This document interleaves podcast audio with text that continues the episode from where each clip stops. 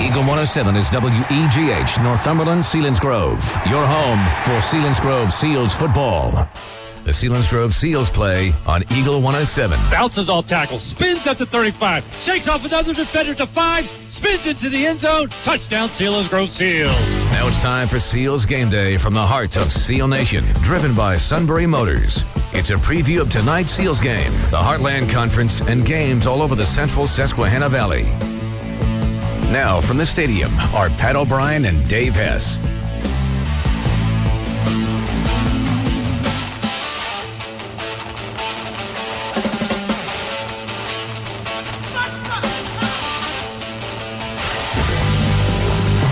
And Sunbury Motors, Kia's routes 11 and 15 on the strip in Hummel's Wharf. This is Pat O'Brien. Dave Hess will join me shortly. Tonight it's the 6 and 4 Selinsgrove Seals hosting the 4 and 6 Midd-West Mustangs. And one career meeting, the Seals lead the series 1 and 0 following the 2018 21 9 win in the District 4 semifinal playoffs one year ago. In that 2018 matchup, the Seals would fall behind but they were able to get two second quarter touchdowns and believe it or not would go into halftime with the lead they get a late touchdown in that game, they would eventually go on to win the semifinal game one year ago under a rain soaking night here at Harold L. Bolig Memorial Field.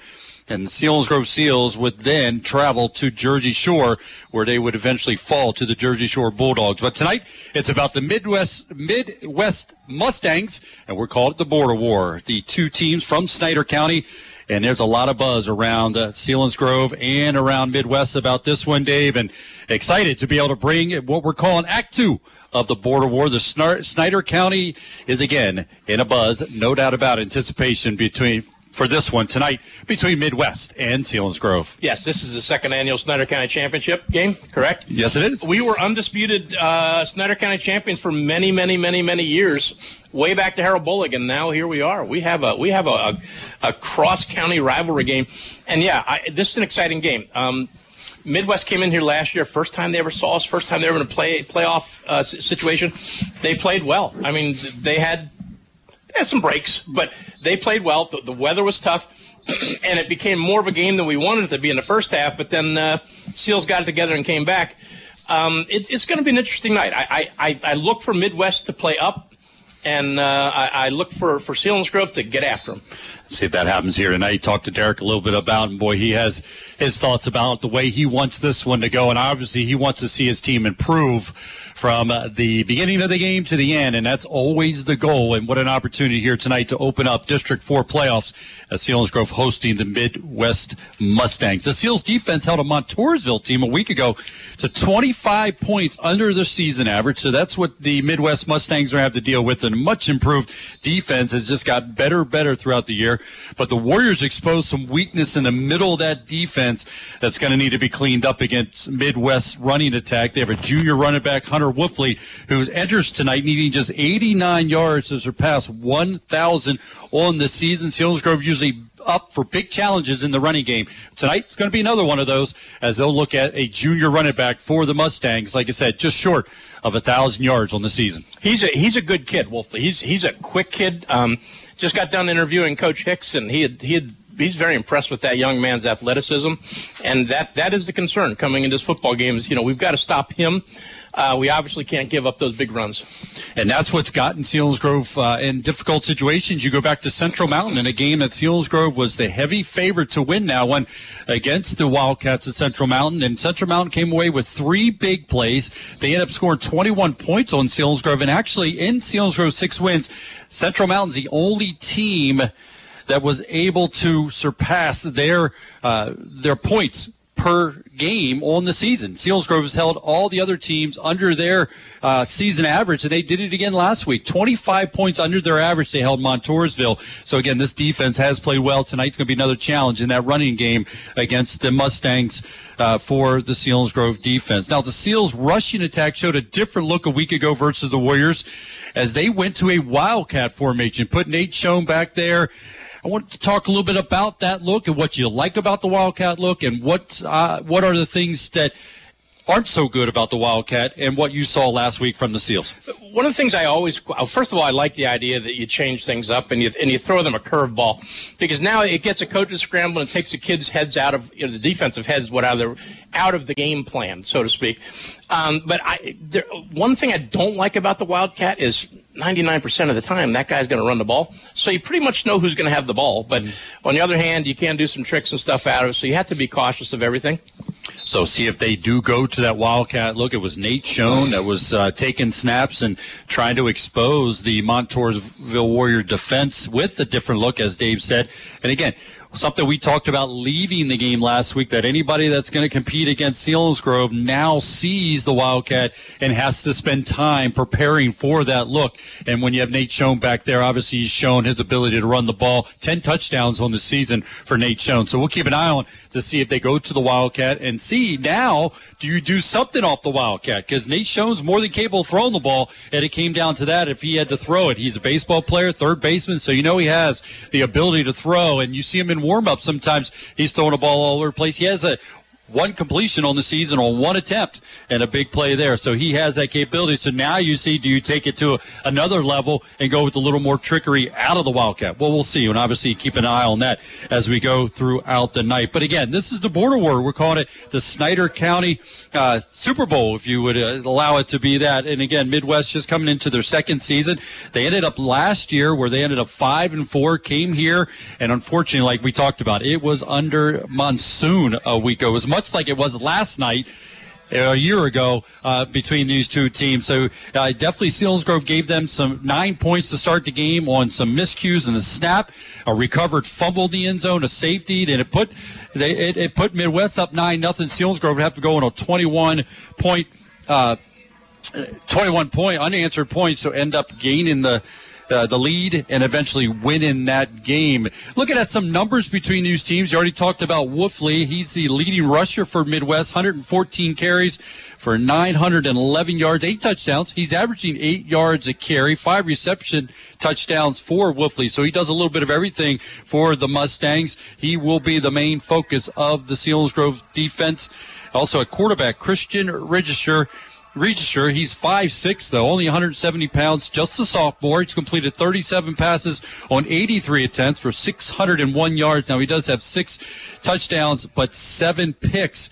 He also has 15 rushes for just 26 yards. So those would be the two main guys in the backfield. They do have a fullback in Trey Lawver. He's six foot, 220 pounds. He's a junior, just nine or 57 carries just for 210 yards, but he does have five touchdowns, and that will be their main uh, catalyst. Will be in the backfield. Will be the quarterback register, also Hunter Wolfley, and then the, their fullback Trey Lawver, a good size, six foot, 200 and 20 pounds. When you look at them offensively, they come in tonight. Midd-West does averaging 257 yards uh, total offense per game in the rushing department. We talked about already 135.7 yards per game in the passing department, 122 yards uh, through the air. They have 29 touchdowns from the offensive side, 17 rush, 12 pass. They're averaging 22.5 points per game. They, they do cough it up, though. 12 interceptions thrown on the season. They just have one fumble from what the Max Prep said. So 13 total turnovers. Their completion percentage is low, 44.1%. And their rushing department per carry, just under five yards a carry for the Midd-West Mustangs. So they have seen the good and the bad throughout the season. How did they get here? Well, they beat Marion Catholic to start the season, 39 to 6, and then they had a loss to Blue Mountain where they lost 50 to 19. They beat Spring or they lost to Springfield Township 20 to 19 in a close one. They beat Shenandoah Valley 54 to 9 before falling to Jim Thorpe, Penns Valley, Nativity BVM, and then they finally got a win and back in the win column when they beat Athens by 2, 34 32. Then they lost to Greater Latrobe 35 to 7, and they beat Tunkhannock last week 39 37, and they're getting ready to take on the six and four Selinsgrove Seals. So again, Midd-West come in under head man Brad Hatter, second year, nine and 11 overall. They are four and six on the season. We'll take a look, a closer look at the Selinsgrove Seals from the offensive standpoint. Also, how have they got to this point? They're six and four. So we still have a lot to talk about as we move through Seals game day, including checking in with other games going on a part of Sunbury Broadcasting Corporation. That's the Shikellamy Braves opening up play playoff action, and also the Lewisburg Green Dragons. So we'll get a taste of what's going, what the look will be from those two perspectives. And also, we'll give you the Blaze Alexander Ford Tough Game of the Week. And that's brought to you by Blaze Alexander Ford, where it's worth the drive to Route 45. And we'll hear from the head man, Coach Derek Hicks, as well. As we continue with Seals Game Day right here on Eagle 107 at eagle107.com. Saving money on your next vehicle is as easy as SMC, Sunbury Motor Company. Since 1915, SMC provides total commitment to complete customer satisfaction. Sunbury Motors sells and services new Fords, Lincolns, and Hyundais in the North 4th Street Auto Plaza, Sunbury, and new Kias on the Golden Strip in Hummel's Wharf. No one beats Sunbury Motor Company's lowest price promise. Check them out at sunburymotors.com. SMC, a tradition of trust since 1915. Everyone. Now is the time to come in and talk to me. Hi, I'm Courtney from Aaron's. There's great specials, no credit check, free setup and delivery. And guess what? Flexible payments and easy pay. And I, Courtney, invite you to visit our new location at 1102 North High Street, Selinsgrove. Or don't forget to visit at aarons.com. Hope to see ya. Hello, sports fans. W&L Subaru, Route 11 in Northumberland, is proud to be the Susquehanna Valley's family-owned and operated Subaru dealership since 1965. So come on in now and check out and save on the all-new Subaru models. Start your adventure in a safe, reliable, and fuel-efficient ride. Amazing financing offers for well-qualified applicants. Stop by W&L Subaru, Route 11 in Northumberland, or check out their deals on Facebook and at WNLSubaru.com, the Susquehanna Valley's all-wheel drive headquarters. Every week, thousands of people from all over the world come through our doors to enjoy a home cooked meal or just to browse our gift shops. One of the favorite spots that folks like to gather are near our fireplaces, found throughout our restaurant and lobby areas. Ever since Glicks installed the Heat and Glo inserts in fireplace, we've received so many compliments about how warm and inviting they make our store. I'm Steve Colhavy, General Manager of Country Cupboard in Lewisburg, and we're pleased to be able to recommend Glicks Heat and Glo products. Eagle 107.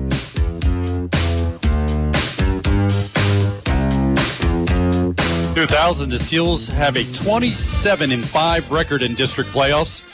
In those 19 years, the Seals have made the district playoffs 17 times and won the district championship 12 times. Welcome back to Seals Game Day, driven by Sunbury Motor Company here on Eagle 107 and Eagle107.com. We'll talk more about this matchup between the Mustangs and the Seals. But before we do that, Shikellamy enters the playoffs. Winners of four of the last five games while averaging 34.1 points per game. But they'll be heavy underdog against the number one seed in District 4 Quad A. That's the Jersey Shore Bulldogs. Let's hear from the voice of the Shikellamy Braves, Kevin Hurt, covering the Braves on 1070 WKOK and WKOK.com. Welcome to Thompson Street Stadium. Kevin Hur along with the Chief Dave Ritchie. It's Jersey Shore and Shikellamy, the semifinal in the PIAA Quad A District 4 tournament.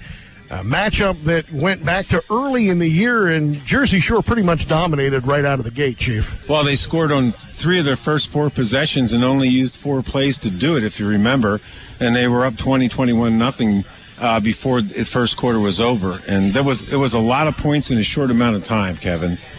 Well, Tanner Lorson leading the way, the 6'2", 180 pound senior at quarterback, 2,316 yards in the air, another seven, almost 800 yards on the ground. I mean, that's 3,000 all purpose yards, David. He's definitely uh, one of the top athletes, if not one of the top quarterback in in the uh, in the league this year, Kevin. And it, it, I think you made mention of it the first time how well he hides the ball. All right, and that's something that that the Braves had difficulty with. Fake the counter play and come around with a naked bootleg, and he got a lot of yardage out of that too. One of the tough things that Shikellamy has in this game is trying to figure out a way to not necessarily stop, but control this Jersey Shore offense. And maybe you do that by getting some first downs and having an offense of your own that just stays out on the field. And that's one of the things the Braves were not able to do until the second half when they may have found a little bit of an idea on how to take care of Jersey Shore. Well, they went a little more spread instead of running strictly the wing T. And, uh, you know, Coach Tilford.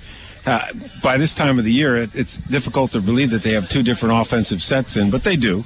And, you know, that seemed to give uh, Jersey Shore's defense a little bit of trouble, basically because they put everybody in the box. Shikellamy was going to run the ball. And I remember saying to you, how did anybody ever beat this team, Kevin? And then we saw the Braves move the ball in the second half using the spread. Well, only three teams were able to beat Jersey Shore in the regular season, but the Braves are coming off of a win streak of their own. And boy, I'll tell you what, I've never seen a Shikellamy team with play with more emotion than they have in those last three games. Well, I think all year long they've, they've been a good practice team, and they weren't getting any results from those practices. And Coach Tilford said, hey, we win the first one, things will start to happen. And they did. So, you know, one of those things that uh, you get your kids have a lot of confidence, and, you know, they come up here. Jersey Shore probably remembers how they played against the Braves. This is a completely different Braves team. So, uh, it'll be interesting. Hopefully, uh, hopefully, like you said, the Braves can run their offense, control the ball, and keep Lorson off the field. Well, Shikellamy is a very tough team to defense right now with wing T spread, and they'll they'll throw in a couple of monkey wrenches along the way too. You mean the Tilford specials? The, the Tilford specials, yeah. Yeah. yeah the uh, five pages in the back of the playbook that are just special pages instead of the back page of the playbook. The one you have to take the magic coin and scrape off the covering to see what exactly the play is. You're right. Yeah, that's exactly right. Well, hopefully the Braves will find a nice big winner under that scratch off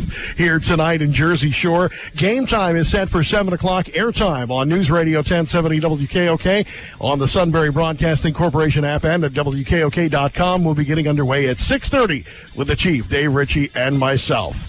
And we'll have more from Thompson Street Stadium on WKOK coming up a little bit later. More coming up from Selinsgrove and Midd-West with Pat O'Brien and Dave Hess coming up as we continue with Seals Game Day on Eagle 107. Hi, I'm Tracy Subsick. And I'm John Subsick, owners of Carpet Man in Milton. After battling breast cancer a few years ago and making a full recovery, our family wanted to help other women fighting the same fight. So this October, our family business again will donate a portion of each sale to the Thyra M. Humphreys Center for Breast Health. They'll cover the cost of mammograms for those who can't afford them. Your visit to Carpet Man in Milton this October will make a difference. We hope to see you in our family store soon. Thanks for your support. Zimmerman's Chrysler Dodge Jeep and Ram on Route 61 in Sunbury has always put the customer first. Because of the great support from all over the valley, Zimmerman's is well into their second century of serving their customers. Bob Zimmerman and his staff always do their best to break the stereotype. That pressured, uneasy feeling that you felt while buying your last vehicle doesn't exist at Zimmerman's. Zimmerman's is the full service dealership you want. For nearly 100 years, Purdy Insurance has been your locally owned, family operated source for insurance products. With a staff of over 20 and partnerships with some of the industry's most trusted companies, Purdy has the experience and resources to get the job done. Whether you need personal, home, and auto or complex business insurance solutions, Purdy will help you navigate through the process. Call today at 570 286 5855. Or better yet, stop in their Sunbury office to see what Purdy Insurance can do for you. Here at Murray Motors Chevrolet, we are big enough to serve you, small enough to know your name. From sales, service, parts, and our body shop, Murray Motors Chevrolet brings you a bigger, better selection of cars, trucks, and SUVs, including the area's best certified pre-owned inventory. Our new inventory is expanding to an all-time high. We offer the only lifetime powertrain warranty and price match guarantee on all new Chevrolet models. Murray Motors Chevrolet, located a half mile south of Susquehanna Valley Mall, Selinsgrove, or online at murraychevy.com. Powertrain warranty does not include commercial vehicles. Eagle 107.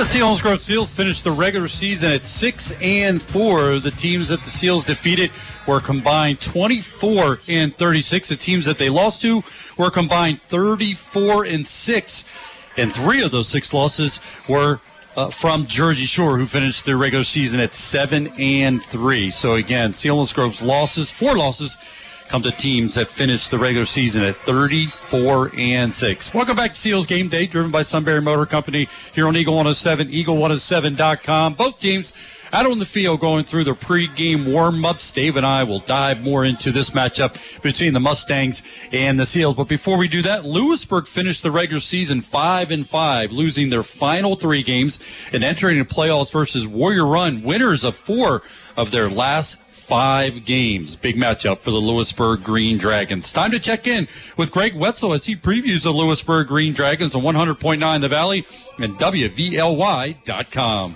This week starts the first round of district playoffs for high school football. The Lewisburg Green Dragons football team finished their regular season with a 5 and 5 record and will be the fifth seed of the District 4 AAA bracket. The Green Dragons will head up the road to take on the Warrior Run Defenders, who finished their regular season with a 6 and 4 record and will be the fourth seed. Lewisburg comes into the game on a three game losing streak after losing last week to Mifflinburg by a score of 17 14.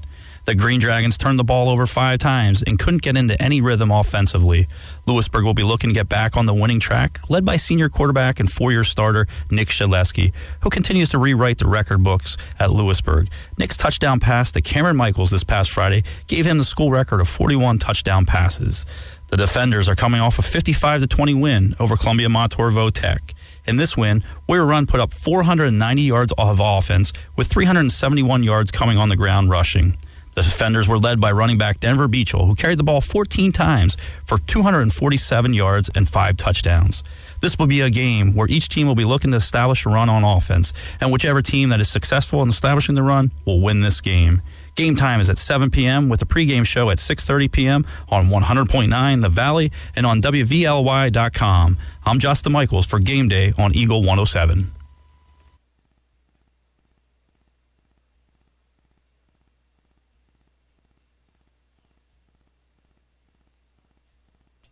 We start now with what we're looking across the scoreboard tonight. And we'll start with the District 4 Class 4A semifinals. You mentioned Shikellamy and Jersey Shore, the 1 and 4 seed matchup we heard from WKOK earlier in the day from Kevin Herr and the, the Chief Dave Ritchie. Of course, Midd-West and Selinsgrove getting ready to set for play here on Eagle 107. In the District 4 Class 3A quarterfinals, the number one seed Montoursville hosting the 8 seed Shamokin.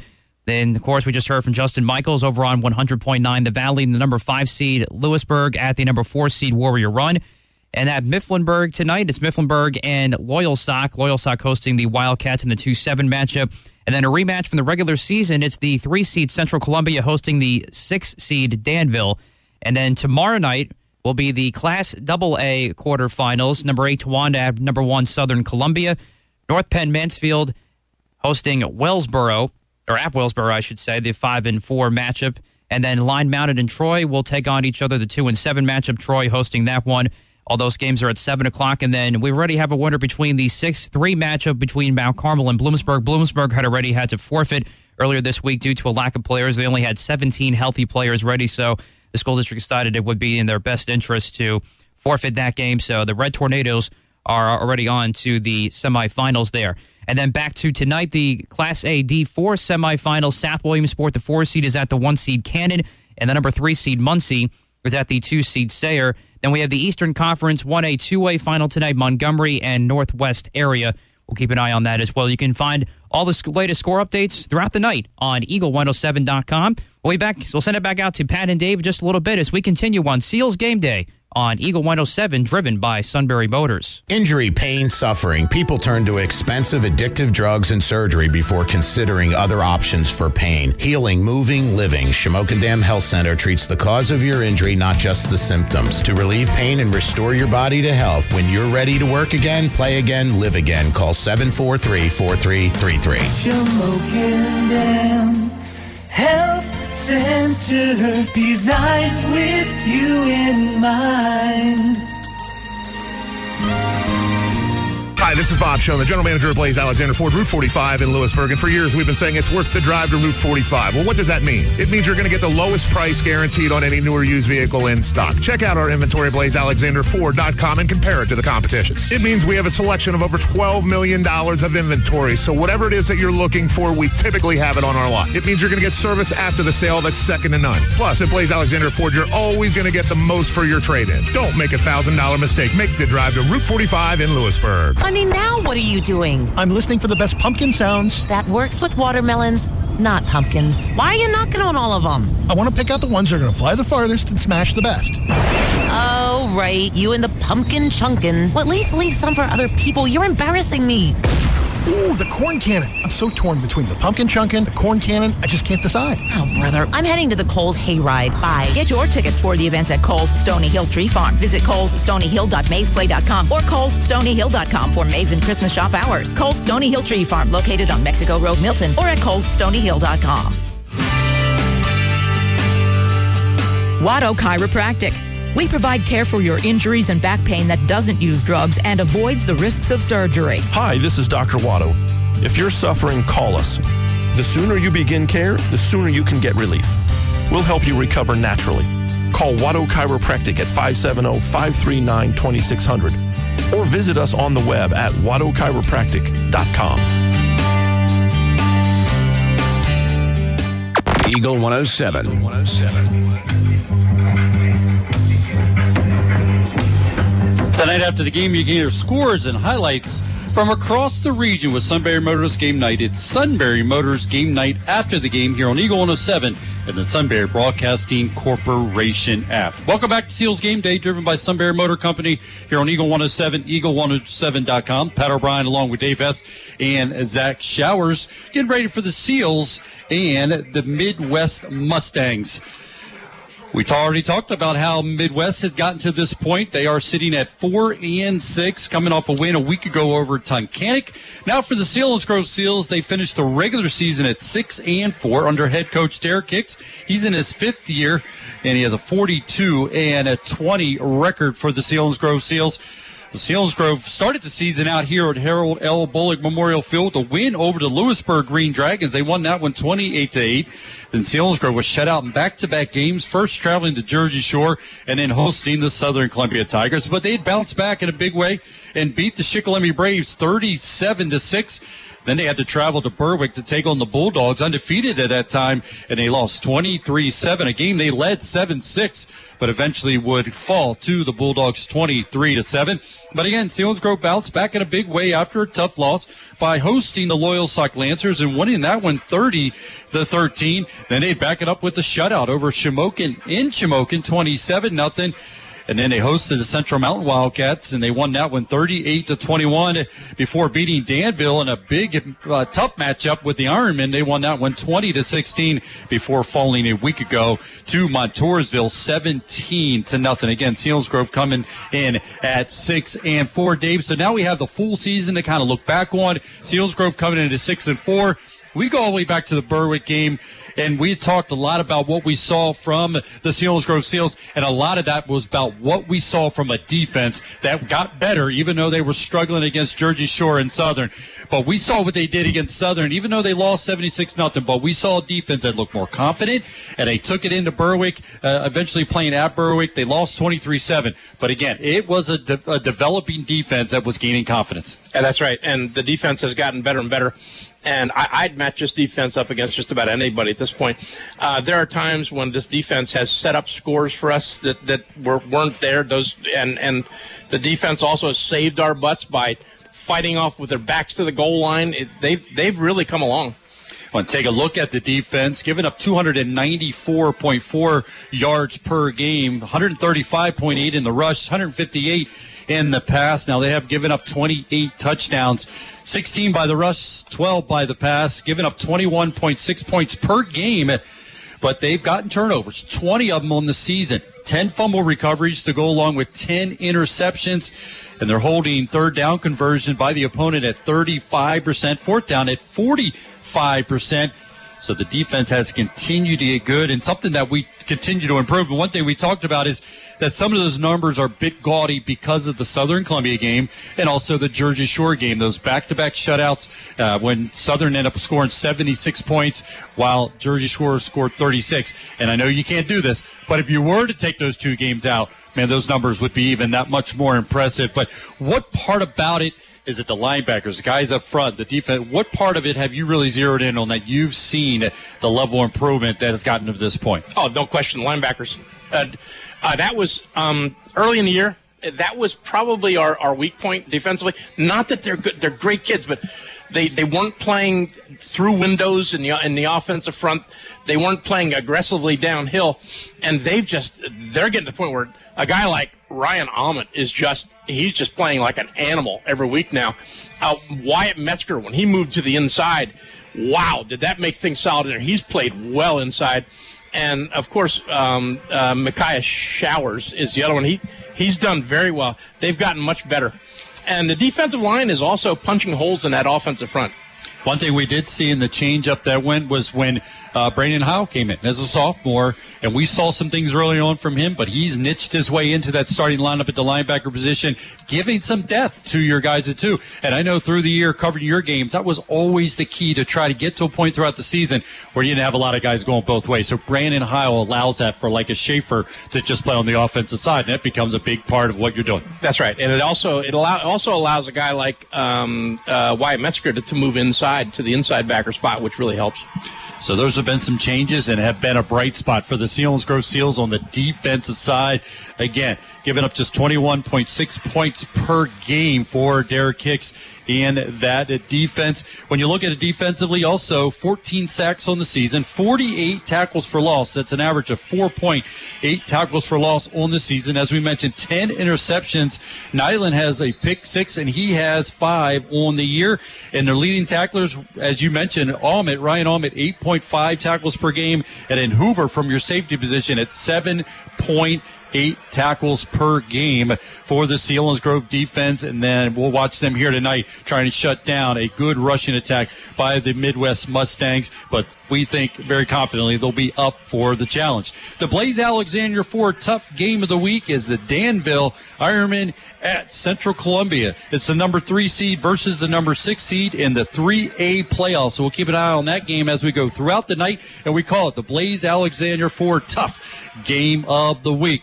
Both teams continue through their pregame warm-ups. Crowd slowly coming in. It's now November, so the weather has changed just a bit. It's chilly, but there's no rain in the forecast. And a year ago, that's all it was, and that was the big story leading up to it was the rain. But again, tonight, not expected to have any rain. So look forward to seeing both these teams be able to get after it under another beautiful night for high school football on Eagle 107 and Eagle107.com. And as we mentioned, we're going to hear from the head man coach Derek Hicks as Dave was able to get down and chit chat with him just moments ago. So curious to see how he feels his guys are prepped and ready to go for tonight's game against the Mustangs. All that and more as we continue with Seals Game Day here on Eagle 107 and Eagle107.com. We all have a path in life. Some play on the field. Others prefer jogging along the riverfront or being a weekend warrior. Wherever your path takes you, we will keep you on it. At UPMC Susquehanna, our top rated orthopedic team, sports medicine specialists, and rehabilitation professionals are the team behind the team. Call 570 321 2020. Weaver's Tire Service in Northumberland supports Selinsgrove Seals football and all athletes because, like sports teams, Weaver's Tires customers come from all over. And to prove it this season, tell Weaver's you heard this commercial on Seals football, no matter where you live, and you get a super sports special. I don't know what it is. See Weaver's for details. They've got tires, passenger and commercial to farm, service, oil changes and inspection to repair, and two road crews to bring home the win. Weaver's Tire Service, Route 11 Northumberland, weaverstires.com, and on Facebook.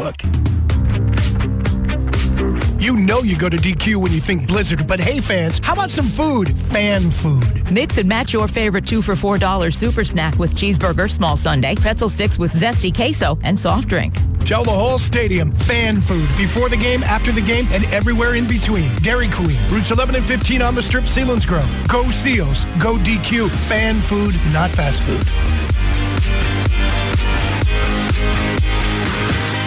Before you travel to the football stadium to cheer on your team, Tri County Tag, your local PennDOT partner, can make sure your vehicle or tailgating RV is ready to roll. Tri County Tag Service, Hummels is your convenient one stop shop for fast and efficient service. Registrations, title work, and transfers, driver's license renewals, and notary services. All of those tasks that can seem overwhelming are taken care of without a long line or appointment. Tri County Tag Service, the Susquehanna Valley's trusted PennDOT partner for over 40 years. Open Monday through Saturday at Park Road and Pennsylvania Avenue in Hummels. State and service fees apply. apply. Eagle 107.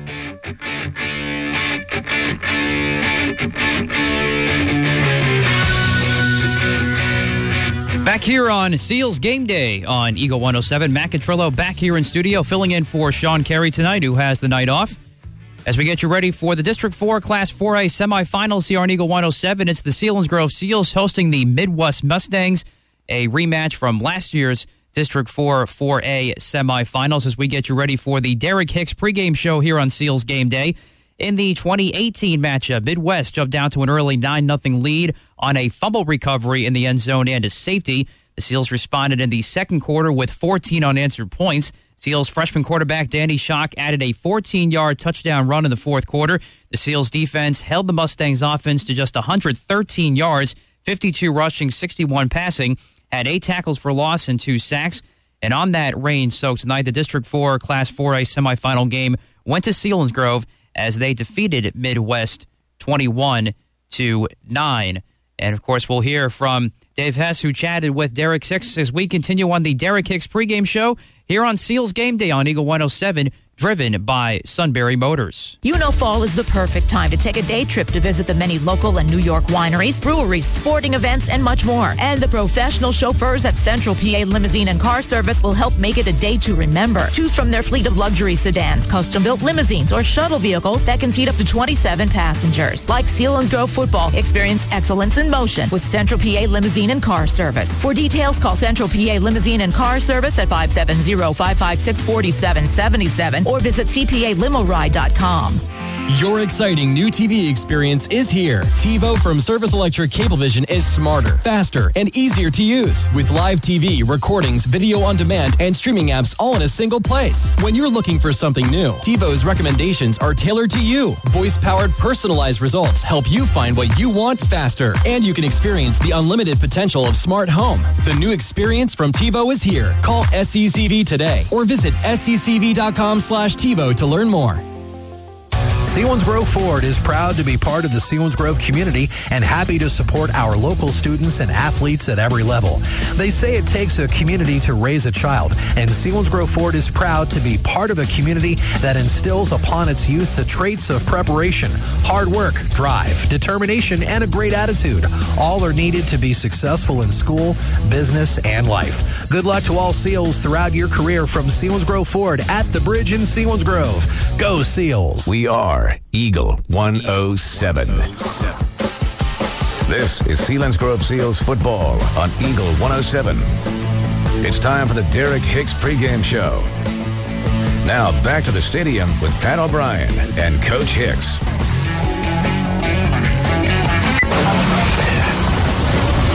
All right, this is Dave Hess. I'm here with Derek Hicks prior to the uh, Midd-West uh, playoff game.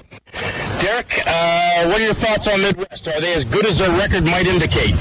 Um, yeah, I mean they, they do some things well. Um, last week they played a, a team that finished five and five, and uh, I don't think anybody gave them a chance to beat them, uh, myself included. And uh, you know we got done with our Montoursville game, and sure enough they had pulled it out. So uh, you know they have a couple athletes. The Wolfley kid uh, at tailback isn't big. I think he's buck forty maybe, but super quick, super athletic.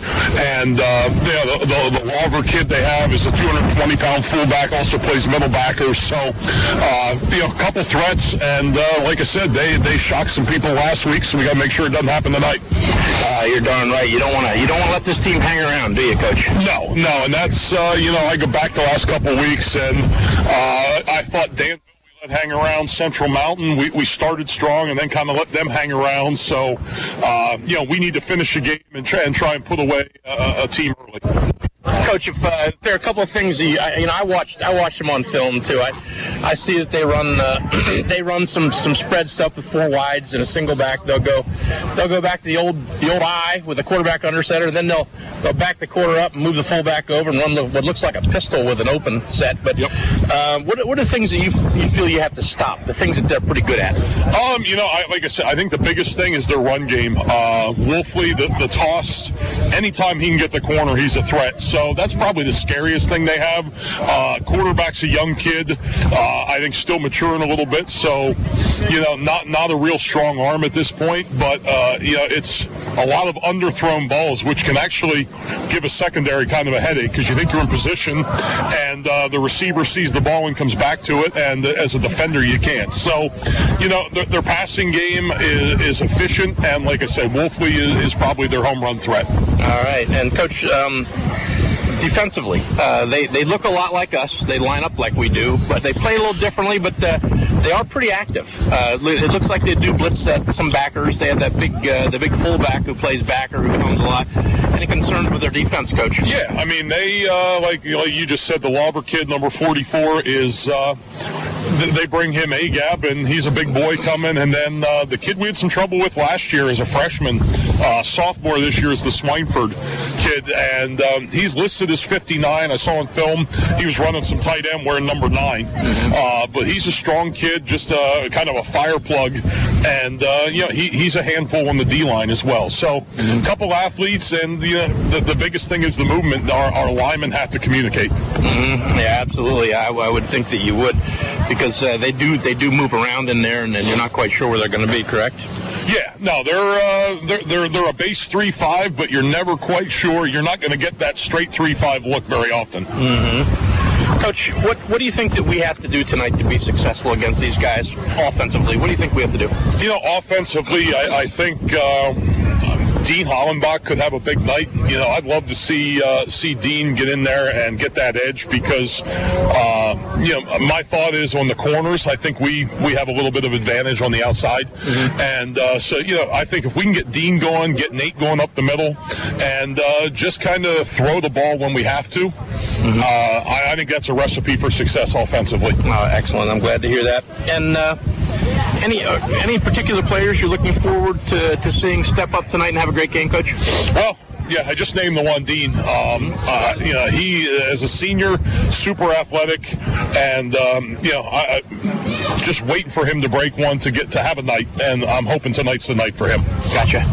Coach, uh, special teams, I really think we have a distinct advantage with the special teams. What are your thoughts on that? Yeah, we talked to the kids about that. You know, you want to win all three phases. Yeah. And, um, you know, I, I said offensively, we should be able to move the ball. Defensively, um, you know, we played well, especially against the run, which is their strength. And uh, I think there's a big advantage on uh, when you look at kick, kick return, uh, punt return, especially. I told the kids that uh, uh, my goal was multiple TDs in, in the special teams game tonight. Awesome. That's a oh, I, li- I like that goal, Coach. I, that gets me excited. I'm going to look for that tonight, Coach. Uh, any lineup changes tonight, Coach? Uh, no, we're looking at uh, Trey Bainey is, is probably not going to suit up or not going to play. Uh, so we'll you'll see Micaiah Showers, Mike Mull, uh, who who both are experienced guys that are gonna gonna get some time at the guard. And then uh, same thing defensively. We have experienced guys with uh, with Vance Metzger and Nick Schaefer, who, who both rotate. So um, uh, we're just kind of taking Trey out of that rotation. And uh, you know we have Damian Catherman's a young kid that if need be could jump in there. Stephen Miller uh, on the D line as well. So you know other than that, everybody should be good to go. Okay, now a little bit off the subject, Coach. Uh, Midd-West, are they going to join the, the HAC Conference? You know? Uh, yeah, as far as I know, and things are still changing, they're HAC 2 next year. We're HAC 1. We're HAC 1. Yeah, so we will not play them. They're not on our regular season schedule. They'll be down with uh, HAC 2 is Montoursville, Danville, uh, Lewisburg, I believe, is in there, Central Columbia. And uh, so that'll be their HAC schedule for next year. It's not, it's not going to be an easy schedule. No, no, it's uh, it, it's not a very welcoming schedule for them into the league. No. Coach, now this is probably the most important and profound question I'm going to ask you all night. As the Seals come out of the locker room looking good in red tonight, Coach. Uh, Pat, Pat O'Brien, you know Pat, right? yeah, yeah. Okay, now Pat is, is up there and in, in the booth, and he's saying that we're calling this the border war between Midd-West and Selinsgrove. Now, I lean more toward the second annual Snyder County Bowl. This is the Snyder County Championship. Correct. Or or the battle of for 522. Yeah. And and the headquarters would be out there at the, the at the, the Kramer auction for the west Yep, side, yep, yep. and and the, and the tractor pull area over here in Penn Township for for the eastern side. Correct. Now, what are your thoughts on, on this becoming a, a rivalry, an annual bowl game? What what are your what are you going to call this thing? Uh, I like uh, nothing against Pat. I don't want to offend the guy, but you know I like the Snyder County Bowl, and uh, you know I- I'm always game for a rivalry game and get another trophy in the mix like we have with Shikellamy. Uh, but unfortunately, like I said, we gotta we've either we've got to get them up to the HAC One to uh, to get them on our schedule because for the next two years they're not on the regular season schedule unless something changes. Okay, but we do agree that tonight is for the Snyder County. Snyder, oh, absolutely, absolutely. All right. Hey, Coach. Good luck. God bless you, man. Anything else you got to say? Nope. All good. Thank you very All right, much. You take care. All right. Yeah. Bye bye. At Sunbury Motor Company, the letters SMC mean a lot to us. Those letters stand for a tradition of trust since 1950. SMC stand for selling more cars and satisfying more customers. SMC. It stands for Sunbury Motor Company. And when you need a Ford, Lincoln, Hyundai, or Kia, you have our lowest price promise. Log on to sunburymotors.com to see more choices and save more cash. And then you can say, "Start my car. I'll take it." SMC in the North 4th Street Auto Plaza, Sunbury, and routes 11 and 15, Hummel's Wharf. TD, PAT, QB, all are important when playing football. And here's an important ingredient for playing the game of life CPA, as in Bill Booker CPA. Bill's a great team member for all your accounting needs income taxes, payroll, and bookkeeping. No matter if it's for one person or a whole business like your team on the field, Bill gets things done. He does the absolute best for all his clients. Get him on your winning team.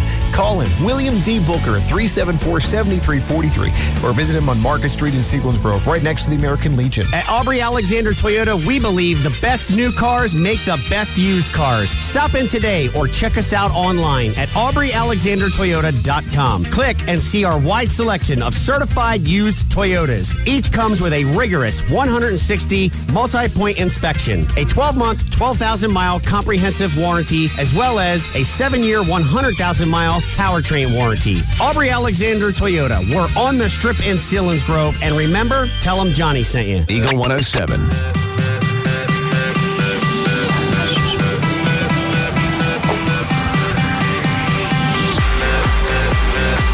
Welcome back to Seals Game Day, driven by Sunbury Motor Company on Eagle 107 and Eagle107.com. On Eagle 107, join Sean Carey in the afternoon for the last few hours of your workday.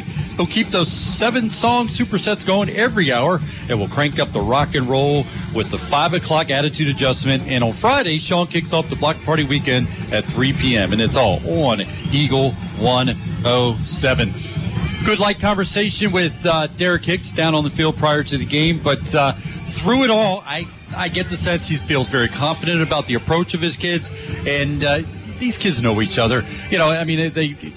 It's amazing what our Facebook page is blowing up. By the way, you can check out our Facebook page, Selinsgrove Seals, on Eagle 107, and just the amount of people that that have come on there and said, "My kids now go to Middle Midd-West, and I I, I went to Selinsgrove, or vice versa, whatever the case would be. That's what creates the excitement around this.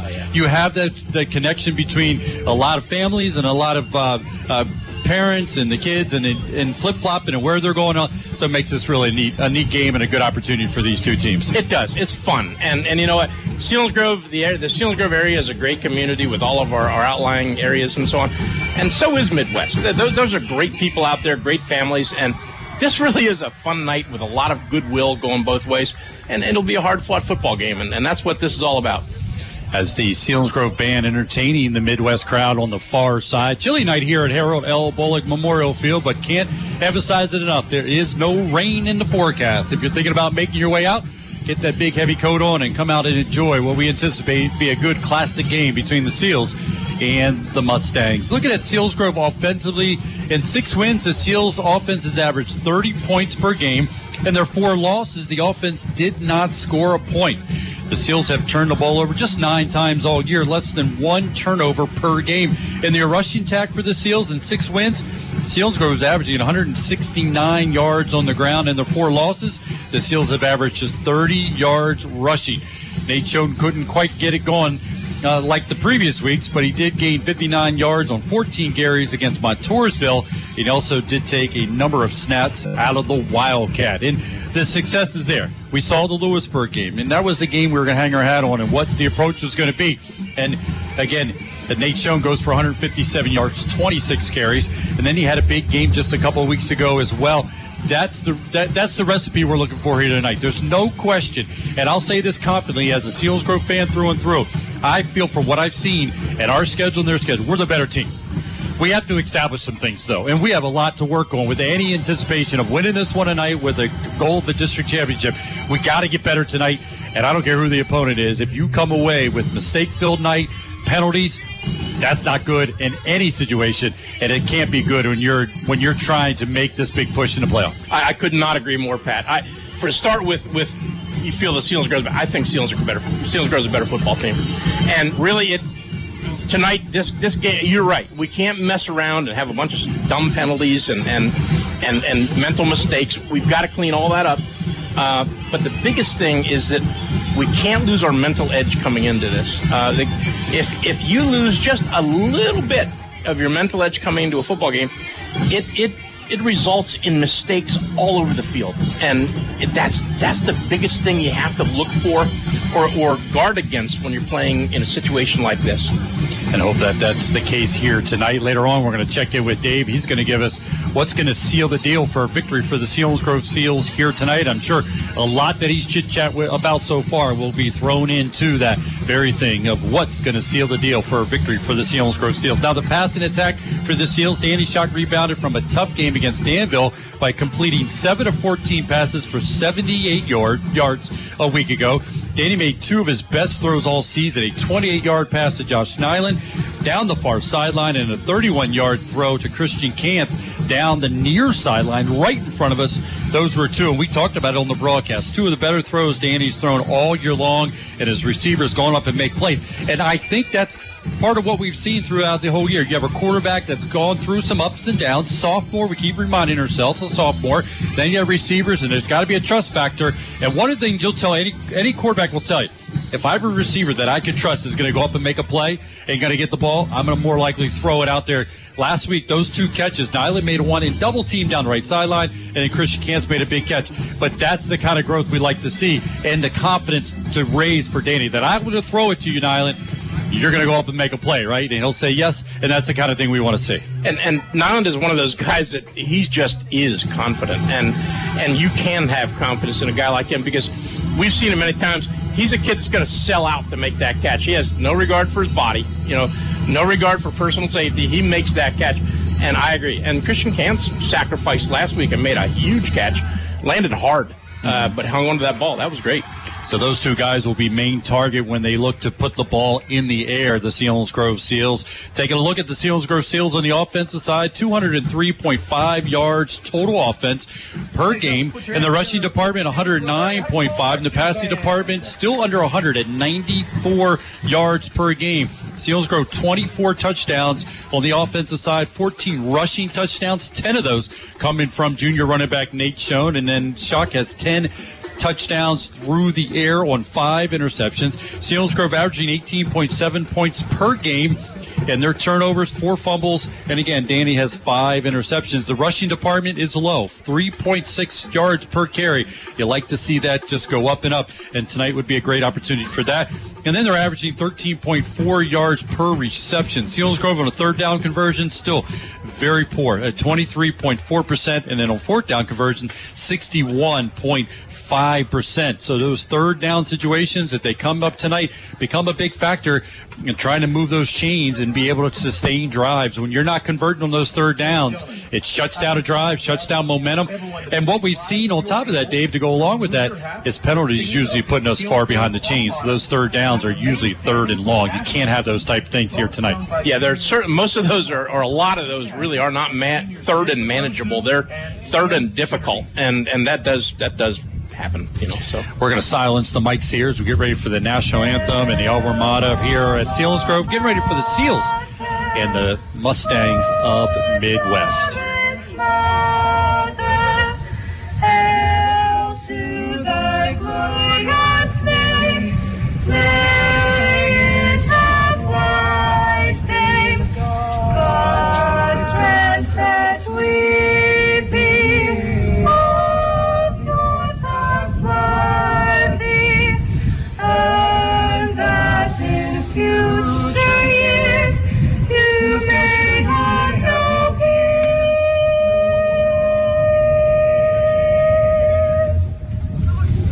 Now we'll have the national anthem. Again, it's the Mustangs and the Seals here on Eagle 107, eagle107.com. light was so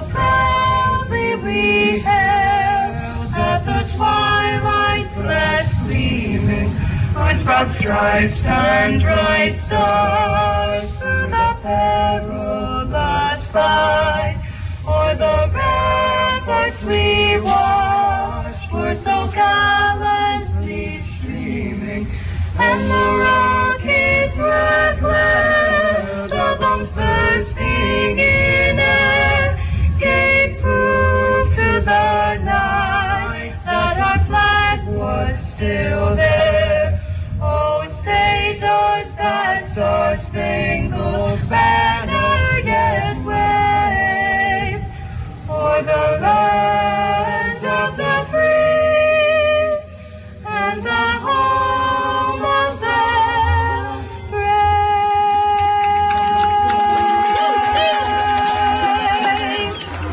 Great job once again as the Selinsgrove Seals hosting the Mustangs of Midd-West. Looking at the last five games for Midd-West, they're two and three. Points for a little over 18 points per game for the Mustangs, while giving up over 17 points per game, 17.3. In the passing department, only 87.2 yards per game in the last five games for the Mustangs and five touchdowns. They rushed for 139 yards per game and seven touchdowns. So in the last five games and a turnover, Midd-West has had four interceptions and a fumble. On the defensive side in the last five games, 13 tackles for loss, five sacks. They're averaging seven points in their three losses and averaging 35.3 points in their two wins as the Mustangs have gone two and three in their last five games. For the Selinsgrove Seals, four and one in their last five games, three and zero at home. On the road, one and one. Points for 23 points per game. They've given up just under 14 points per game in the last five games at 13.2. Tackles for loss, they're averaging 5.4 tackles for loss, 29 tackles for loss in the last five games. And sacks, they've had nine sacks in the last five games, and they've intercepted the ball eight times in their last five games for the Selinsgrove Seals. Dave, those are great numbers when you look at defensively, and we talk about it all the time. Disruption, get into that backfield. Boy, when you're averaging over five tackles for loss in a game, that's exactly what you're doing to the opponent. That and that's huge. And and Nate Schoen is is the man when it comes to tackling the ball for a loss. But you know that that creates those situations like we were talking talking about third and longs, you know, third and not manageable, and that's gigantic for us because we do tend to give up plays, and that's just the nature of the defense. You talk about Nate Schoen. He comes in tonight with 12 tackles for loss on the season to go with Ryan Almond, his 12.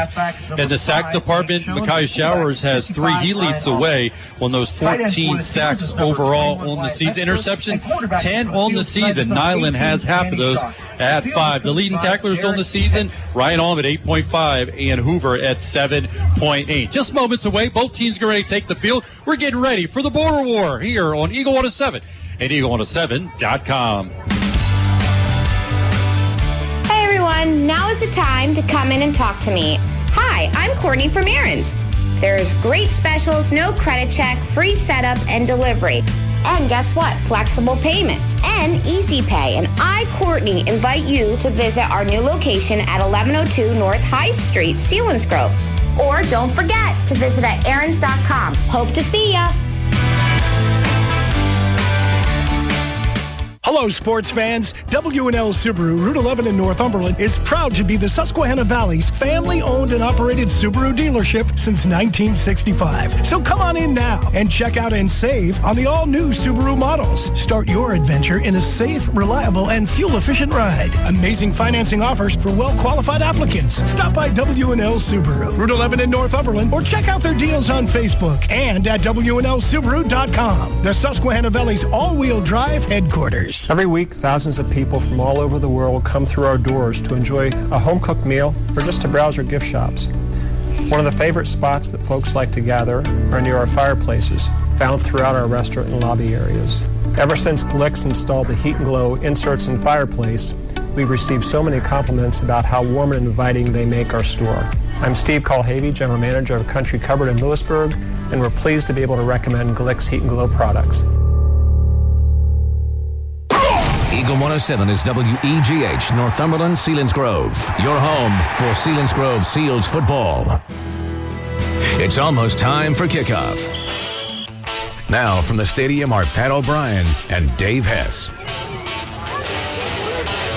The Mustangs of Midd-West have taken the field. They're in their all white uniforms and blue helmets, light blue numbers, and stripe going down the pants. And moments away from the Selinsgrove Seals, the six and four in the number two seed in District Four Quad A playoffs will be taking the field here in moments. Dave gives us a chance to throw it to you. We've talked about it throughout throughout the uh, pregame here. But now, this is where we let everybody know what's going to seal the deal for a victory for the Selinsgrove Seals. Number one, mental preparation. We've got it. You know, we, we know we're a little better than this, football team. Probably, probably a good bit better. We cannot play down. We've got to play up. We can't lose that at all. Got to clean up the penalties, and let let's get let's get to a situation where we're very successful on third downs. And we'll keep an eye on that as we go throughout the night and taking a peek at the weather.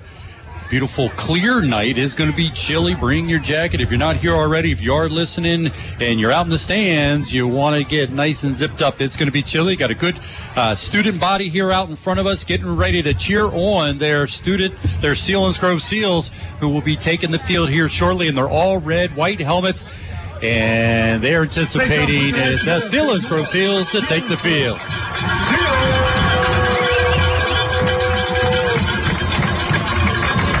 This has been Seals Game Day, driven by Sunbury Motors with Ford, Hyundai, and Lincoln's in the North 4th Street Auto Plaza in Sunbury. And Sunbury Motors Motors Kia's routes 11 to 15 on the strip in Hummel's Wharf. Again, this is Pat O'Brien and Dave Hess and Zach Showers bringing you the Selinsgrove Seals playoff action here on Eagle 107, eagle107.com. Taking a look at the potential starters in case any late late game changes. But Danny Shock will start at quarterback for the Seals, just a sophomore.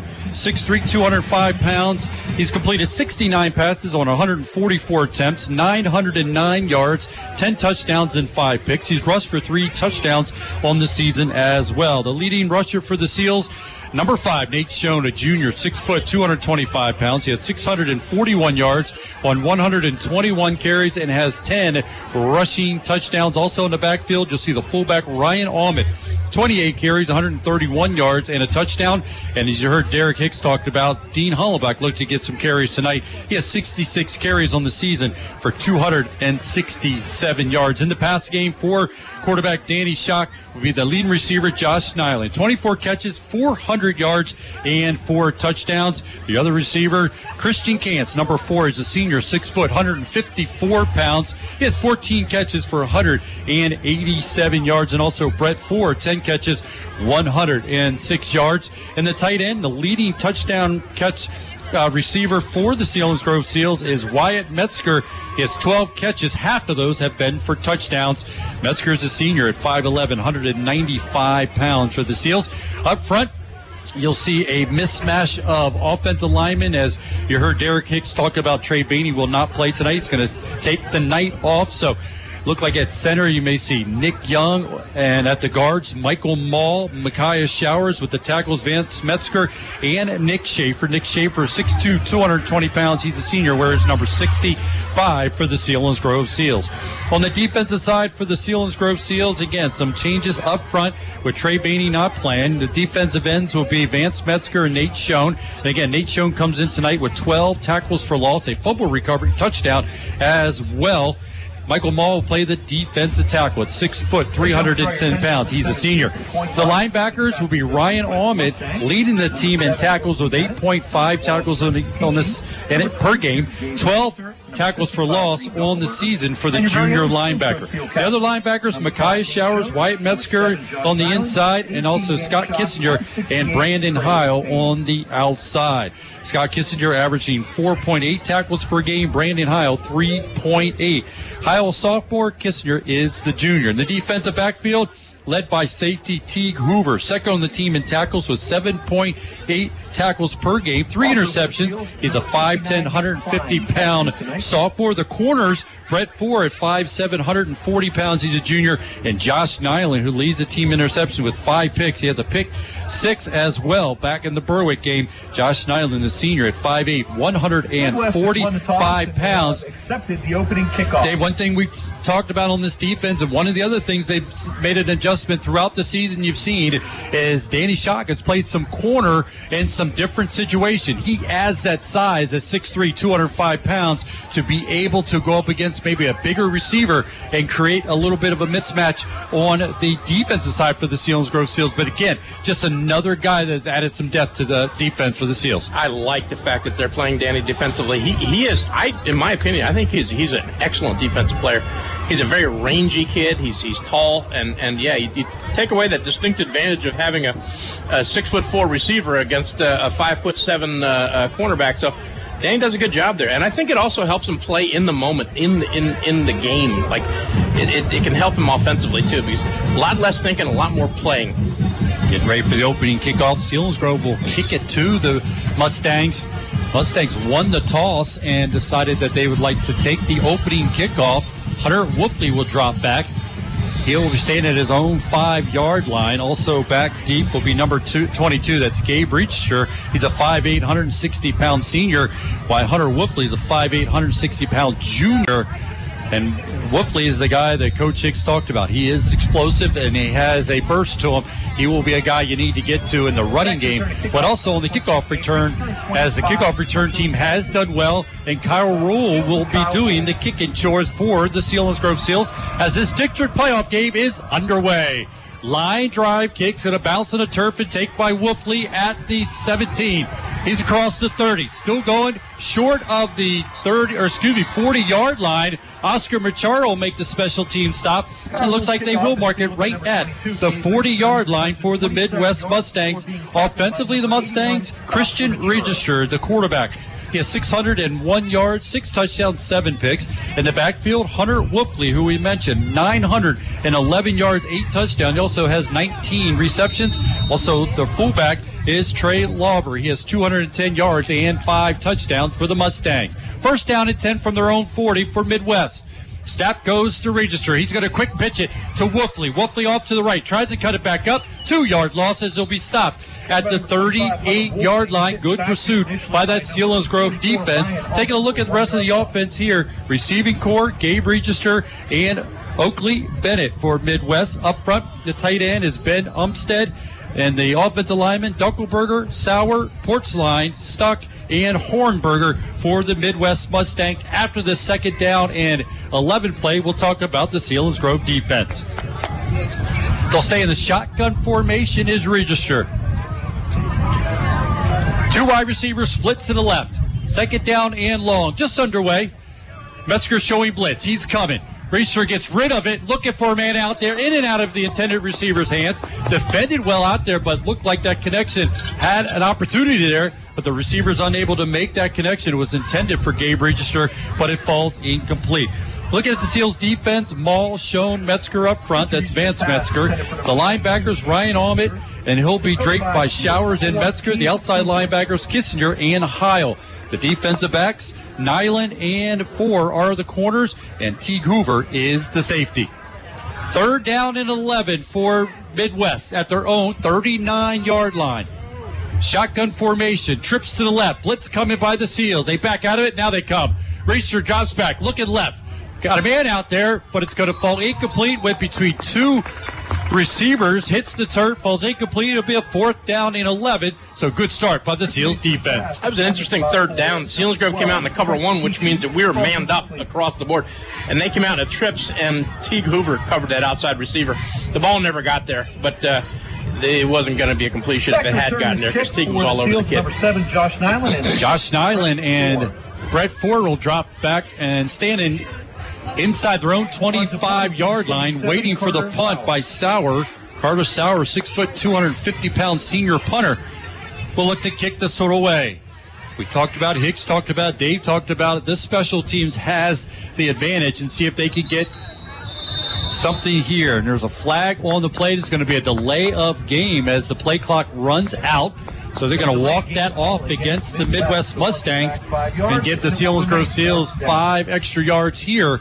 Trying to look the way the wind's blowing. It's kind of settled in just a little bit here. Trying to see if Sauer is going to be cut, putting into the wind. Very slight wind at the moment. That's a big lineman punting for Midd-West. That always scares me because the linemen don't catch the ball a lot. And uh, when you're catching that long snap, that can be tricky.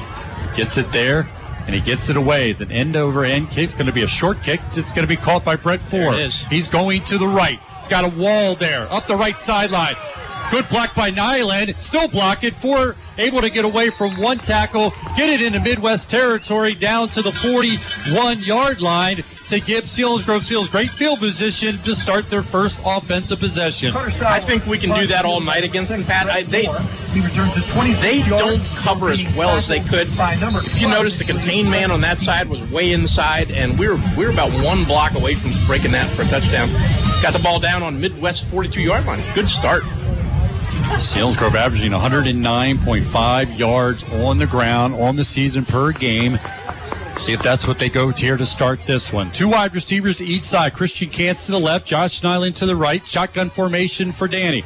He's going to take the snap. Give it to Nyland on the jet sweep. Trying to get to the sideline going left. Does. Looking for a big block in front of him. Makes a move at the 35 yard line. He's going to get to the 30 yard line before he's pushed out of bounds by Lawver. But a good run. Going to pick up about 12 yards on the run that time for Josh Nyland on the speed sweep and a first down pickup. Josh is such a good running back, and, and he has such good speed to the outside. I love that speed sweep for him. Uh, got a nice uh, block on the outside by Nate Schoen that time, who was leading him. Takes it down to the 30 yard line. First down and 10. A no score just starting this district playoff game. 10.38 to go here in the first quarter. Going to give it to Schoen off the right, second level, still going, gets a block to 20, 15, 10, 5, touchdown Selinsgrove Seals. What a beautiful! That was just a, a, a trap. That was an inside trap. He ran a gap. Uh, the left guard crossed over to the right, kicked out on defensive tackle. Nate Schoen actually bounced outside of that trap block and just found space, and he was gone. What a what a great run! I- It almost looked like he was untouched, right up the middle of the Midd-West defense. So Nate Schoen gets his 11th touchdown of the season from the rushing department. And now Kyle Rule will come out and attempt the extra point here to push grove up 7 nothing. High snap, Ford gets it down, but it's blocked.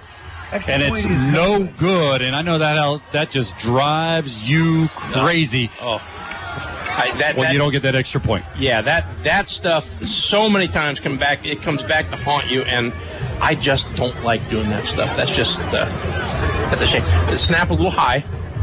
Was that block? I couldn't tell. It looked like it was blocked. Yeah. Yeah. guy came off the edge, got to the block. It was a high snap, like you said, to Ford. He was able to get it down, but I don't think that Kyle Rule could get a lift on it. It got blocked. Selinsgrove goes up six nothing with 10:30 to go here in the first quarter on a two-play drive covering 42 yards, just two rushing plays. First one by Nyland, and then finished off with a 30-yard touchdown run by Nate Schoen. But again, the extra point no good. Selinsgrove leading six nothing. That's the Selinsgrove Ford drive summary. Dave, you've been covering football a long time. You talk about that that that edge, that that mental edge. You scored very easily. That's where you worry about the mental edge going away. Hey, this is how it's going to be all night. We're just going to run all over them, and you lose that edge. You can't do that early in the game. That's exactly right. Especially if you kick, if, if it's a real big play, a, a long play, and uh, an opening kickoff, that stuff really does happen. I I get a sense that that's not going to happen tonight with this team. I, that was a good good looking start to this football game, much better than last year at this time. Kyle Rule will kick this one away. This is a higher end, end, end over end down to Wolfley at the 10. Get a good return on the first one, trying to take it from right to left. You see the quickness that Coach Hicks talked about as he crosses the 30 yard line. Teague Hoover makes the special team stop. They'll take the ball out to the 34 yard line to start this possession with Midd-West trailing 6 0 to the Selinsgrove Seals following the Nate Schoen 30 yard touchdown run. The opening kickoff, we kicked away from Wolfley, and he brought it out to the 40. And this time we kicked it right to him and brought it out to the 34. So I guess we should kick it to him. and just get after him. Get after, get down there and get the coverage. First down and 10 as Register goes under center this time. Twins to each side. We call it deuces with one back in the backfield. That's Lawver. Snap goes to Register. Quick throw. Gets it out there. Gets it to Gabe Register. Makes the catch. He's going to have 12 on the pickup, maybe 13 before it's done. Watch the extracurricular stuff there. Just make the tackle and get back to the huddle. Inside receiver on the right side, just a little slant, and it was a clean throw by the quarterback. I think we're gonna we're we're manned up on these guys. I think we got we're gonna play tighter on that short stuff. So first down pickup, Ford Midd-West out to the 46 yard line. Clock running with 10 minutes to go in the first quarter. Selinsgrove leading 6 0. They stay with the deuces. Turn. Register gives it to the lone back in the backfield. That's Lawver. Good size running back for number 44. the Midd-West Mustangs at six foot, 220 pounds, a junior, and he's going to pick up two yards. Second down and eight as they quickly get up to the line of scrimmage to the Mustangs on the second down and eight play from their own 48 yard line. And Teague Hoover was in on that tackle. I don't think he made the tackle. He assisted on that tackle from the safety spot. Second leading tackler for the Seals is Teague Hoover from the safety position. We're manned up again on these guys, quads, or excuse me, they have four receivers. As Register is under center, waiting for the snap. Blitz coming by Metzger. Comes. Two step drop by Register. Gets it away on a slant. It's going to hit the turf, fall incomplete. Well defended that time by linebacker Kissinger as he was able to get to the defender. The ball hits the turf. Third down and eight for the Mustangs. It's defended by the Seals number 19, Scott Kissinger. Uh, Scott Kissinger did a good job. He was manned up there. The kid ran a uh, just a real quick slant on the inside. He did not allow that receiver to cross his face. When you're defending man, you cannot allow a receiver to escape inside of you because you know it's going to be a completion. That was a great job by Scott. Looking for another big play here for the Seals. Third down and eight. Mustangs have it their own 48 yard line. Metzger coming off the edge. Ball's away and almost intercepted by Hoover. As the linebackers, Micaiah Showers and got and Metzger got to register. He got it away, but couldn't find his receiver. Falls incomplete. And it's going to be a fourth down and eight in a punting situation here for the Mustangs as Sauer will drop back to do the punting for the Mustangs. This has got one of these seven, maybe more than one are going to go. This thing is is so close. It was so close last time. When you watch film on these guys, you see that uh, we that we have a distinct advantage in the special teams. The Sauer will drop back and waiting for his punt will be Josh Nyland and Brett Ford standing at their own 20 yard line. High snap, Sauer gets it. He's going to get it away. End over end kick is going to be taken by Brett Ford at the 20. Coming up the left sideline. Gets a block from Nyland. Spins and is going to be tackled out of bounds just beyond the 30. It's about the 32 yard line. And that's where Selinsgrove will take over first down and 10. They lead the Mustangs 6 0 with exactly nine minutes to go in the opening quarter of this District 4 semifinal game between the Seals and the Mustangs here on Eagle 107 and Eagle107.com. Danny Shock will lead his Seals on this first down play. You see, Steve Miller will line up the left guard position. Nick Young is the center. Trey Bainey is not playing tonight. Going in motion is Nyland. Getting a snap is Shock. He's going to give it to Schoen. Trying to bounce it to the left. Pushes off a defender, spins back, and is going to lose a bunch of yardage. Number five, Nate Schoen. Midd-West came out. Uh, they dropped. They, they got out of the three-five that time, and they came out in a four-four front, and uh, that really shouldn't confuse the Seals. But it's not something we're expecting to see tonight. So I see a change up there on the on the on the Midd-West defense. Loss of seven all the way back to the Seal 25 yard line on that Nate Schoen run. He tried to go left, tried to spin, and got tackled. Now they go with the tight formation and they go to the Wildcat. Directly to Nate Schoen off the right side. Looking for a block from Ryan Ahmed. Cuts it underneath the defender to get to the 31 yard line. So a pickup of six to get to the 31 yard line. But now it's going to be a third down and a short 12 for the Seals trying to move the chains. Yeah, this is uh, again we're in a, a tough third down situation here, and we're going to see what the Seals do to respond here. We talk about the third down conversion for the Seals on the season, just 23.4% on the season. And a lot of it's because they find themselves in third and long, and that's the case here. Third down in 11. Seals have it their own 31 yard line. They lead 6 0 with under eight minutes to go here in the first quarter. Trips to the left, one wide receiver to the right. Shotgun formation for Danny. Lone back in the backfield with Shock is Schoen. Goes to Danny, looking left. Gonna get it to Nyland on the double move. Makes the catch. First down. Crosses the 45. Out to the 46 yard line. Pick up a 15 on the catch and throw for the Seals and a big first down. Move the chains. I really like the call by Mike Ferrero. The Seals came out, what Midd-West is playing man, and so the Seals come out with a, a trips bunch to the left, and all three receivers went different directions. And that really confuses the man coverage. When you bunch like that, and all receivers go different, and what happened was um, our receiver was able to get clean, come come, uh, come inside and get free because of that. This is going to go to Hollenbach in the Wildcat. Going left, gets away from one defender. Going to be pursued by Lawver, and boy, he goes down. We watch sometimes how guys tackle, and we wonder if they're if they're wrestlers because Lawver came up, and when he got a hold of uh, Hollenbach, Hollenbach wasn't getting away from him. He latched on. He looked like a wrestler. Looked like a two-leg takedown. A loss on the play back to the 42 yard line. So a loss of four on the run. They try to go to the Wildcat to Dean Hollenbach that time. Nothing doing.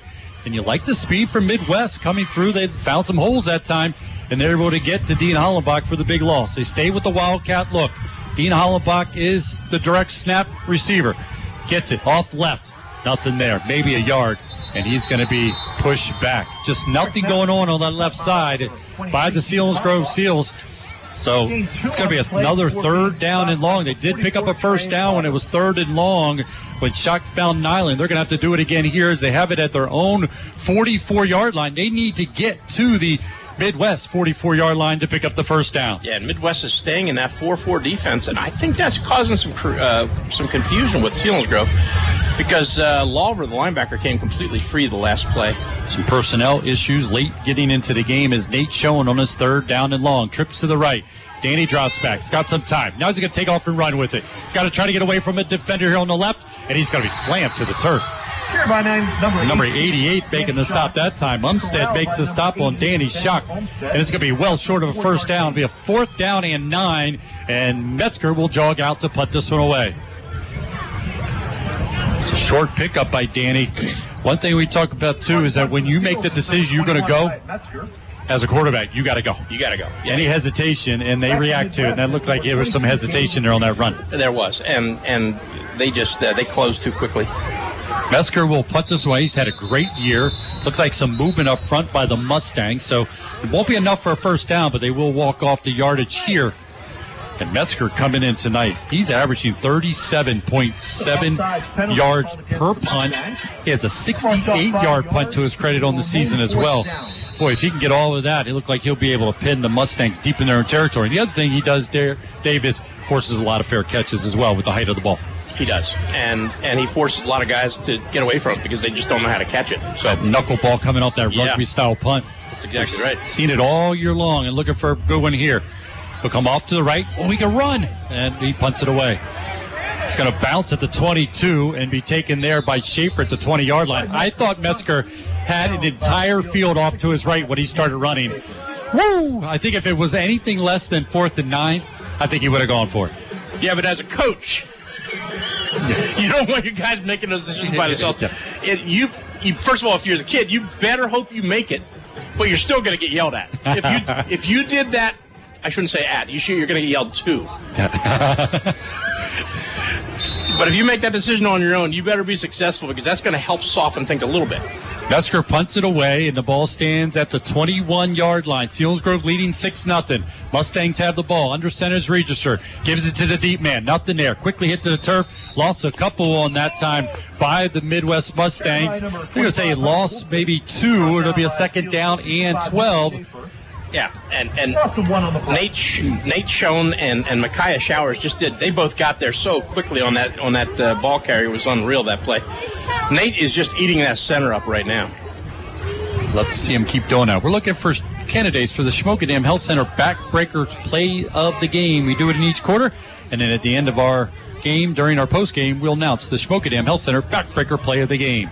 Ryan Allman coming on the blitz. Fumbled snap. Rich turn. It's going to be picked up by Schoen. Going left. Reverses the field to the right. Up the left hash. Jumps over a tackle. Spins at the 10. Then to be tackled at the six yard line after the fumble recovery by Nate Schoen. Wow. That he, uh, the quarterback never got the snap from the center. And that has everything to do with Nate Schoen just jacking him up every time he snaps the ball. That Nate is in that young man's head, and that's a difficult situation for any high school center. Selinsgrove recovering their 11th fumble of the season. That one, Nate Schoen, he was able to return it 13 yards, actually make it 12 yards down to the seven yard line. Selinsgrove leading at this point 6 0 with 4.07 to go in the first quarter. They're looking to add to it after the fumble by the Mustangs. I formation this time behind Danny. Under center, take the snap, give it to Schoen. Off the right side. Big block by Ryan Allman, but a flag's going to be thrown. Flag on the play, folks. A late flag's going to be thrown in. And they're saying it's going to go against the Selinsgrove Seals on that run by Nate Schoen and why they're walking that off. Remind you, Penn State football played next September 9th when they take on Minnesota. Tailgate show is at 10:30. Kickoff at noon with Steve Jones, Jack Camp on News Radio 1070 WKOK. So Selinsgrove pick up a penalty there. Gonna have to walk that off. So now it's gonna be a second down. This should be first down and goal to go, shouldn't it? Yeah, should be. As they move it all the way back out to the 17 yard line. Yes, they corrected the down marker there. It'll be a first down goal to go from the 17 yard line for the Seals. They stay in the I formation. It's going to go to Schoen again. Getting the block from Ryan Allman off the edge. He's at the 10, the 5, dragging the defender down close to the 2 yard line. Good push by that offensive line. Fullback Ryan Allman leading the way for Schoen to get it to the 2 yard line. Second down goal to go for the 2. We ran a stretch right, outside right. Ryan Ahmed led Nate Schoen. Unreal block by Ryan Ahmed. He got on the outside backer and drove him at least eight yards without losing contact with the kid. And Nate came very close to getting in the end zone. I think they got down inside the three yard line. 15 yard pickup on the run that time by Schoen to take it to the two yard line. Second down goal to go for the Seals. Try to add to their 6 nothing lead. High formation. Give it to Ryan Allman. Goal line. Touchdown, Selinsgrove Seals. Unreal effort by our offensive line. It was just a, a fullback dive right, wedge blocking, and we took that entire defensive front back into the end zone. Great job by the Seals offensive line. Ryan Allman gets his second rushing touchdown of the season, a two yard run for the junior fullback. It comes with 3.06 to go here in the first quarter. As Kyle Rule will attempt the extra point here. Came in on the season 18 for 23 from the extra point tries. Got the first one blocked. Looking for a better snap here and a hold by Brett Ford. Good snap, good hold. The kick is up. Plenty of distance. It gets through and it's good. So the Selinsgrove Seals take advantage of the turnover by the Midd-West Mustangs. Turn it into a touchdown, completing another two play drive, going just seven yards. Took one minute and one second. The extra point good. And Selinsgrove improves their lead to 13 nothing following that Ryan Allman two yard touchdown run. And it all comes after Nate Schoen was in the right place at the right time. It was a fumbled snap. Register tried to dive on it, wasn't able to come up with it. Nate Schoen picked it up went into running mode and was able to get the ball down to the seven yard line. Following a penalty, Selinsgrove sticks it in the end zone for a touchdown. That's right. And the thing that made that really happen was the fact that instead of just falling on a ball, Nate picked it up. I like I like his presence of mind. He just scooped it up without hesitating and went. If that, you know, a, a lineman like I was, you'd, you'd fall on the ball. If you'd try to pick that ball up and run it, you would have gotten yelled at. You would have gotten uh, approached. Approach. You would have gotten yelled too. yes. So they increase their lead to 13 nothing over the Midd-West Mustangs. Again, a two play drive covering seven yards. Right Allman gets his second rushing touchdown of the season. That's the Selinsgrove Ford drive summary. Kyle Rule will kick this one away. Line drive kick going off to the left of Wolfley. Picks it up at the 11. Working up the right hash. Going to be hit there by Ryan Ahmed. Ryan Ahmed on the stop, the special team stop, and he makes the play. So Hunter Wolfley unable to get back to the 20 yard line. They are going to give him a forward momentum all the way to the 19 yard line. And that's where Midd-West will take over first down and 10, trailing the Seals 13 nothing with exactly three minutes to go here in the first quarter. And I cannot tell you how impressed I am with Ryan Almond right now. Offense, defense, special teams. He is just, he is everywhere right now. Shotgun formation for the Mustangs. Reaches in a shotgun, gets the snap, hands it off to Wolfley. bouncing in the backfield. He goes down. That's Brandon Heil coming through, able to make the stop for the Seals. Going to be another loss on the play. I think every first play Midd-West has had on the offensive side has started with a loss of yardage, and it happens here again. Two yard loss, second down and 12 for the Mustangs as they have the ball at their own 17 yard line. Well, they just tried to run the ball up the middle, and Brandon Heil got there from the outside, outside backer, and made the tackle in the backfield. Great job by Brandon. Two wide receivers split to the left. Grove leading 13 0 late here in the first quarter. Breacher gets the snap, dropping back, getting some pressure, gets rid of it, looking over the middle, unable to make the connection to Gabe Register as Hoover came up just to make sure there was no catch there. Falls incomplete. It's going to be a third down and 12 for the Mustangs. You know, with a with the five six quarterback, I would think that one of the things you want to do is get the hands up when he's throwing that ball. I don't see a lot of that. Zach had mentioned it to me earlier, but yeah, these these defensive linemen got to get their hands up in front of him, especially a guy like Vance Metzger who's huge. You're always taught if you can't get to him, get those paws up. Yep. Under center is Register. I formation behind him. Third down and long.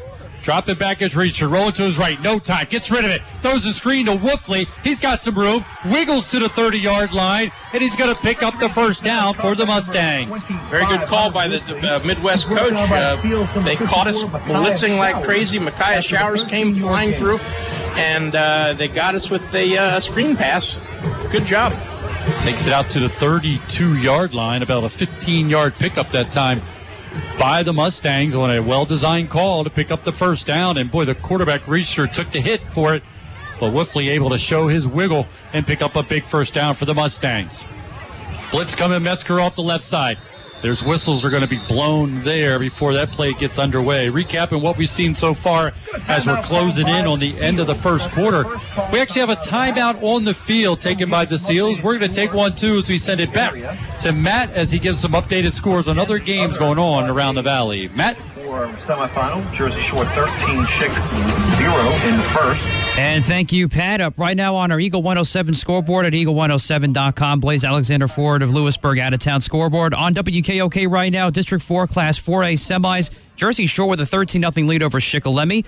And over in the District 4 Class 3A quarterfinals, it is Loyalsock 7 0 over Mifflinburg. No score between Danville and Central Columbia. Warrior Run has a 7 0 lead over Lewisburg late in the first quarter over on 100.9 The Valley. Y'all, the latest score updates at eagle107.com. Pat to Pat and Dave.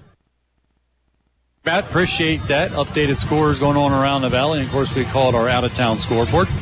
Brought to you by Aubrey Alexander Toyota. Doing it all season long. We appreciate their sponsorship as we give you updated scores throughout the, the broadcast here. Here, we have a 13 0 lead for the Selinsgrove Seals with 151 to go here in the first quarter. Following the timeouts, a first down and 10 for the Midd-West Mustangs. Under center is Register. Lawford alone back in the backfield. Blitz coming by the Seals by Ryan Ahmed. Times it well, able to get to the backfield. Lawver going to use the side to pick up one yard, maybe, and that's going to be it. It'll be second down and nine for the Mustangs. Amon was uh, he was in the backfield as as quickly as as the quarterback got the ball from the center, and he disrupted that handoff. But uh, the Seals' defensive front didn't give an inch; they were a wall, and uh, that big fullback just it went nowhere. So it'll be a second down and long for Midd-West, trailing 13 nothing, 121 to go here in the first quarter. I formation behind Register. Blitz coming off the edge. He's going to drop back, steps up. Metzger gets to him, but he's able to get rid of it. Falls incomplete, fell between a couple receivers that time. But I do see Danny Shock in playing corner and he goes and chases the ball down that sailed over receiver's head. And Selinsgrove defense will be able to pin their ears back on this third down and long for the Mustangs at their own 33 yard line. it's not too hard to tell what the Midd-West uh, game plan was tonight. Was they? They were going to throw the ball. And they're going to have to throw it here, trying to pick up. They went with the screen last time, was able to pick up a first down. Quick throw this time. Goes out. Making the catch. Danny Shock is able to stop it immediately. That was Wolfley who made the catch nowhere to go. And we talked about Danny Shock's presence from the corner position. And boy, he made it a no doubter. Quick tackle, loss on the play, fourth down and a punting situation for the Mustangs. That was impressive. Danny Shock looked incredible on that play. They tried to throw a little bubble screen to the kid right in front of him. He was he was manned up on that kid, and he just engulfed it just as the ball got there, and he went nowhere but backward. Great job by Danny Shock defensively there. Stopped Wolfley on a five yard loss. So Sauer will come to punt this one away. Brett Four and Nyland standing at their own 40 yard line. Sauer gets it away. This is a good punt. Going to send Nyland all the way back. He takes it off the turf at the 25, reverses his field, trying to get to the left sideline, using his speed, cuts under a defender, still going, gets a block. He's going to take it to midfield. A good return that time by Josh Nyland as he takes it to midfield and gives Selinsgrove actually the market just short of midfield to 49. But great field position for the Selinsgrove Seals leading 13 nothing. That was an unreal job by Josh Nyland. That ball was kicked real high. It bounced in front of Josh over his head. And Josh actually had to turn around, run completely away from where he wanted to go. He made the catch on the first hop, and what a great return he had. Almost out to the 50, down out to the 49 yard line. So first down and 10 for the Seals. I formation. Shot to throw. Looking on the slant to Nyland. Makes the catch in Midd-West territory at the 35. Trying to shake a defender to take it to the 34 yard line. As Nyland, 101, was able to create some separation, and Danny Shock throws a good ball to pick up the first down. That was a good looking slam. Very good looking slam play. Nice throw. Uh, there wasn't a lot of separation between Josh and that defender. The defender did have some contact with Josh uh, when he made that catch, but it didn't bother him at all. He just pulled it in and went. Well, with that play, that ends the first quarter as the Selinsgrove Seals lead 13 0 over the Midd-West Mustangs. We'll flip sides of the field. And we'll get ready for the second quarter. This is Selinsgrove football presented by Selinsgrove Ford on Eagle 107 and Eagle107.com. Zimmerman's Chrysler Dodge Jeep and Ram on Route 61 in Sunbury has always put the customer first. Because of the great support from all over the valley, Zimmerman's is well into their second century of serving their customers. Bob Zimmerman and his staff always do their best to break the stereotype. That pressured, uneasy feeling that you felt while buying your last vehicle doesn't exist at Zimmerman's. Zimmerman's is the full service dealership you want. This is Eagle 107.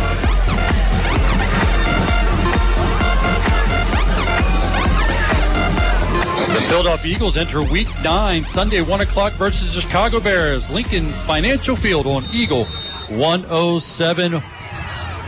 Welcome back to Harold L. Bolig Memorial Field, getting ready for the second quarter. Selinsgrove Seals leading 13 0 over the Midd-West Mustangs. After this play, we'll talk about the first quarter stats. Nate Jones gets the call, going off the right.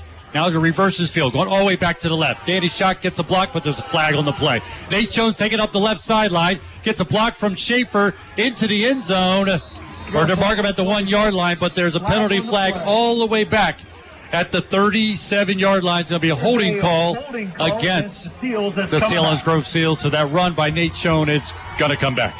I don't understand how you can make a hold call there because we tried to run the ball to the right. It was an outside zone run. I don't remember the backfield action. It may have been a toss. Doesn't matter. It was stuffed on the outside, upfield. We didn't get the blocks we needed, but we got a holding call there. I'm not sure what happened. That's frustrating because that was a heck of an effort by Nate Schoen. He, he ran the 50 yards or 49, whatever he needed to get, the touchdown, but it's coming back.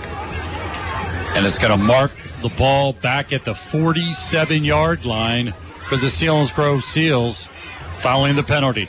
Give it to Schoen again. A reverse. Going to go to Nyland. Nyland up the right hash, and that play just never developed the way it went to Dean Hollenbach, and then he gave it to Nyland going from right to left. And. Nyland was not able to get it wide. He tried to cut it under defenders. He got stopped, but he got it into Midd-West territory at the 48 after a short pickup. But this is now going to be a second down and long for the Seals, needing to get all the way to the Midd-West Mustang 24 yard line for a first down. One wide receiver in the play to the left is Nyland. Danny looking, got some time. Deep slant to Nyland. It's going to be intercepted by the Midd-West Mustangs as Gabe Register stepped in front of that one and made the interception. Nope, receiver says it was dropped. The referee came in and said it hit the turf, and it was no good on the interception. So Selinsgrove fortunate on that one that the interception was not made by the Mustangs. As I say, it hit the turf. That was a great effort by uh, Gabe Register. That he laid out uh, and and got his hands just in front of Josh Nyland as that ball came. That was a super effort. Take a look first quarter numbers. Selinsgrove ended with 91 yards, Midd-West 22. Nate Schoen, four carries, 44 yards, and a touchdown. His 11th rushing touchdown of the season for the Selinsgrove Seals. Ball sits at the Midd-West Mustang 48 yard line, but there's going to be a penalty flag. As Swineford's going to say that the guard on the left side of the Selinsgrove offensive line jumped, and he's going to be correct. They're going to walk that one off to take it back into Selinsgrove territory, back to the 47 yard line. So now it's going to be a third down here. We're calling it third and 30 for the Selinsgrove Seals as they have it in Midd-West territory. Shotgun for Danny. Trips to the left. Goes to Danny. Good snap. He's got some time. Looking over the middle. Got Metzger makes the catch at the 37. Makes a man miss at the 30. Going to be tackled inside the 25 yard line. So Wyatt Metzger, who leads the team in touchdown reception, boy, gets a big catch there. Adds number 13 on the season. And what a big one that is. He just uh, he just ran a little seam pattern right up the gut, and Danny found him a little bit late, and it was great. Great job. 31 yard reception by senior tight end Wyatt Metzger, whose head wasn't even turned as the ball got released, and then he looked and just snagged that one out of the air and picks up a big play for the Selinsgrove Seals, overcoming penalties. This is going to Hollenbach between the tackles. Uses speed up the right sideline. Going to run over a defender down inside the 10, down close to the seven yard line. Gabe Register able to make the stop, but Dean Hollenbach had made up his mind. He was going to try to run him over, but he picks up the first down. This is going to be a first down goal to go for the Seals at the seven yard line. And the Seals offensive line trap blocked that. That was a great job by the offensive line. Left guard crossed behind the center and kicked out on the right side. Great job. Dean Hollenbach will stay in his lone back in the backfield. He's going to get the call between the tackles, trying to get a good push. And he's going to get a decent push. He's going to move it inside the five yard line, down close to the three yard line for the Selinsgrove Seals. Right at this point, they lead 13 0 with 9.48 to go in the first half. That was a wedge block that time. The entire offensive line just all stepped toward Mikey Moyer, got hip to hip, and drove upfield. And uh, Dean Hollenbach tucked in right behind those guys, lowered the shoulders, and just drove upfield for a few good yards. Second and about three. Second down is Christian Cancel split far to left, Nyland to the right, Hollenbach again, alone back in the backfield. He's going to get the call, going left, trying to use the speed to get to the pylon. He's going to get to the goal line, into the end zone. Touchdown, Selinsgrove Seals. Toss left, well blocked play. We had uh, an offense, a left tackle over there out in front of that. Great job by the offensive uh, left tackle by the Seals. I think that was Nick Schaefer. Good push out there. And Hollenbach able to use his speed and take it to the left pylon and get his first rushing touchdown of the season for senior running back Dean Hollenbach to push the lead to 19 0 as Kyle Rule will attempt the extra point off the Brett Four hold. I tell you, I really like what I'm seeing out of this offensive line tonight. Holds good, kick is up, and the kick is good. The Selinsgrove Seal push their lead to start here at the second quarter. They now lead 20 0 over the Midd-West Mustangs, and they had to overcome. You talk about that offensive line. They had to overcome penalties as it was marching in the wrong direction. Oh, yeah. But boy, they overcame that in a big way and finished off with the good touchdown run by Dean Hollenbach. They sure did, and Dean needed every bit of speed he had to get there because the, the Midd-West uh, defense was in hot pursuit, and he got just inside the pylon on the left side, and he had to drop the shoulder and make a hit to get into the end zone. Good looking play, and that offensive line, I am impressed with. Let's give kudos to that offensive line. And you're talking about up front, Nick Young and Michael Mall, Micaiah Shower, Steve Miller, Nick Schaefer, Vance Metzger, and of course the tight end Wyatt Metzger all involved in that. And the fullback, of course, Ryan Ahmed. When he is in there, he's done a great job in the rushing department. But that time it was Dean running behind that offensive line, as you said, using his speed, gets to that left pylon, gets it into the end zone. And again, the first rushing touchdown of the season for Dean Hollenbach. I really like what I'm seeing out of out of Coach Ferrero too tonight. He's he's really mixing it up just just right.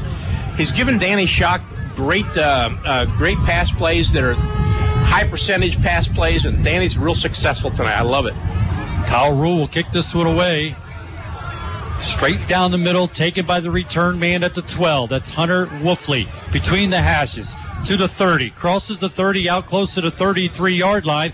Hosts a red shirt, Oscar Macharo, and also Jack Hahn and Nate Almond on the stop for the Selinsgrove Seals. But good field position for the Midd-West Mustangs as he's able to cross the 30 yard line to the 33 yard line. And that's where the Mustangs, trailing 20 nothing, will take over first down and 10. Wolfley has had good good returns all night so far. I think he's returned four already. They've all been good. You do see the speed from the young man, just a junior running back return man for the Midwest Mustangs. Two wide receivers split to the right this time for Register. Going to throw the pitch to Wolfley. Tries to go underneath Kissinger, but Kissinger is able to get to him, take him down, helped out by Ryan Almond and also Wyatt Metzger. Again, start your possession with another loss on the play. That defense continues to press that Midd-West offense. And this is going to be another two yard loss, the second down and 12 for the Midd-West That- that's that's a very good point. We're putting that offense in, in second and impossibles all night long here, and that's exactly what you need.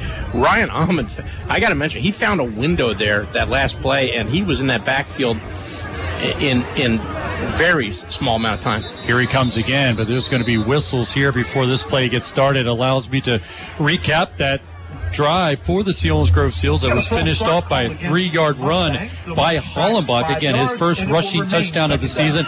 He completed a seven play drive, the longest drive of the night for the Seals after their first two drives were just two plays apiece.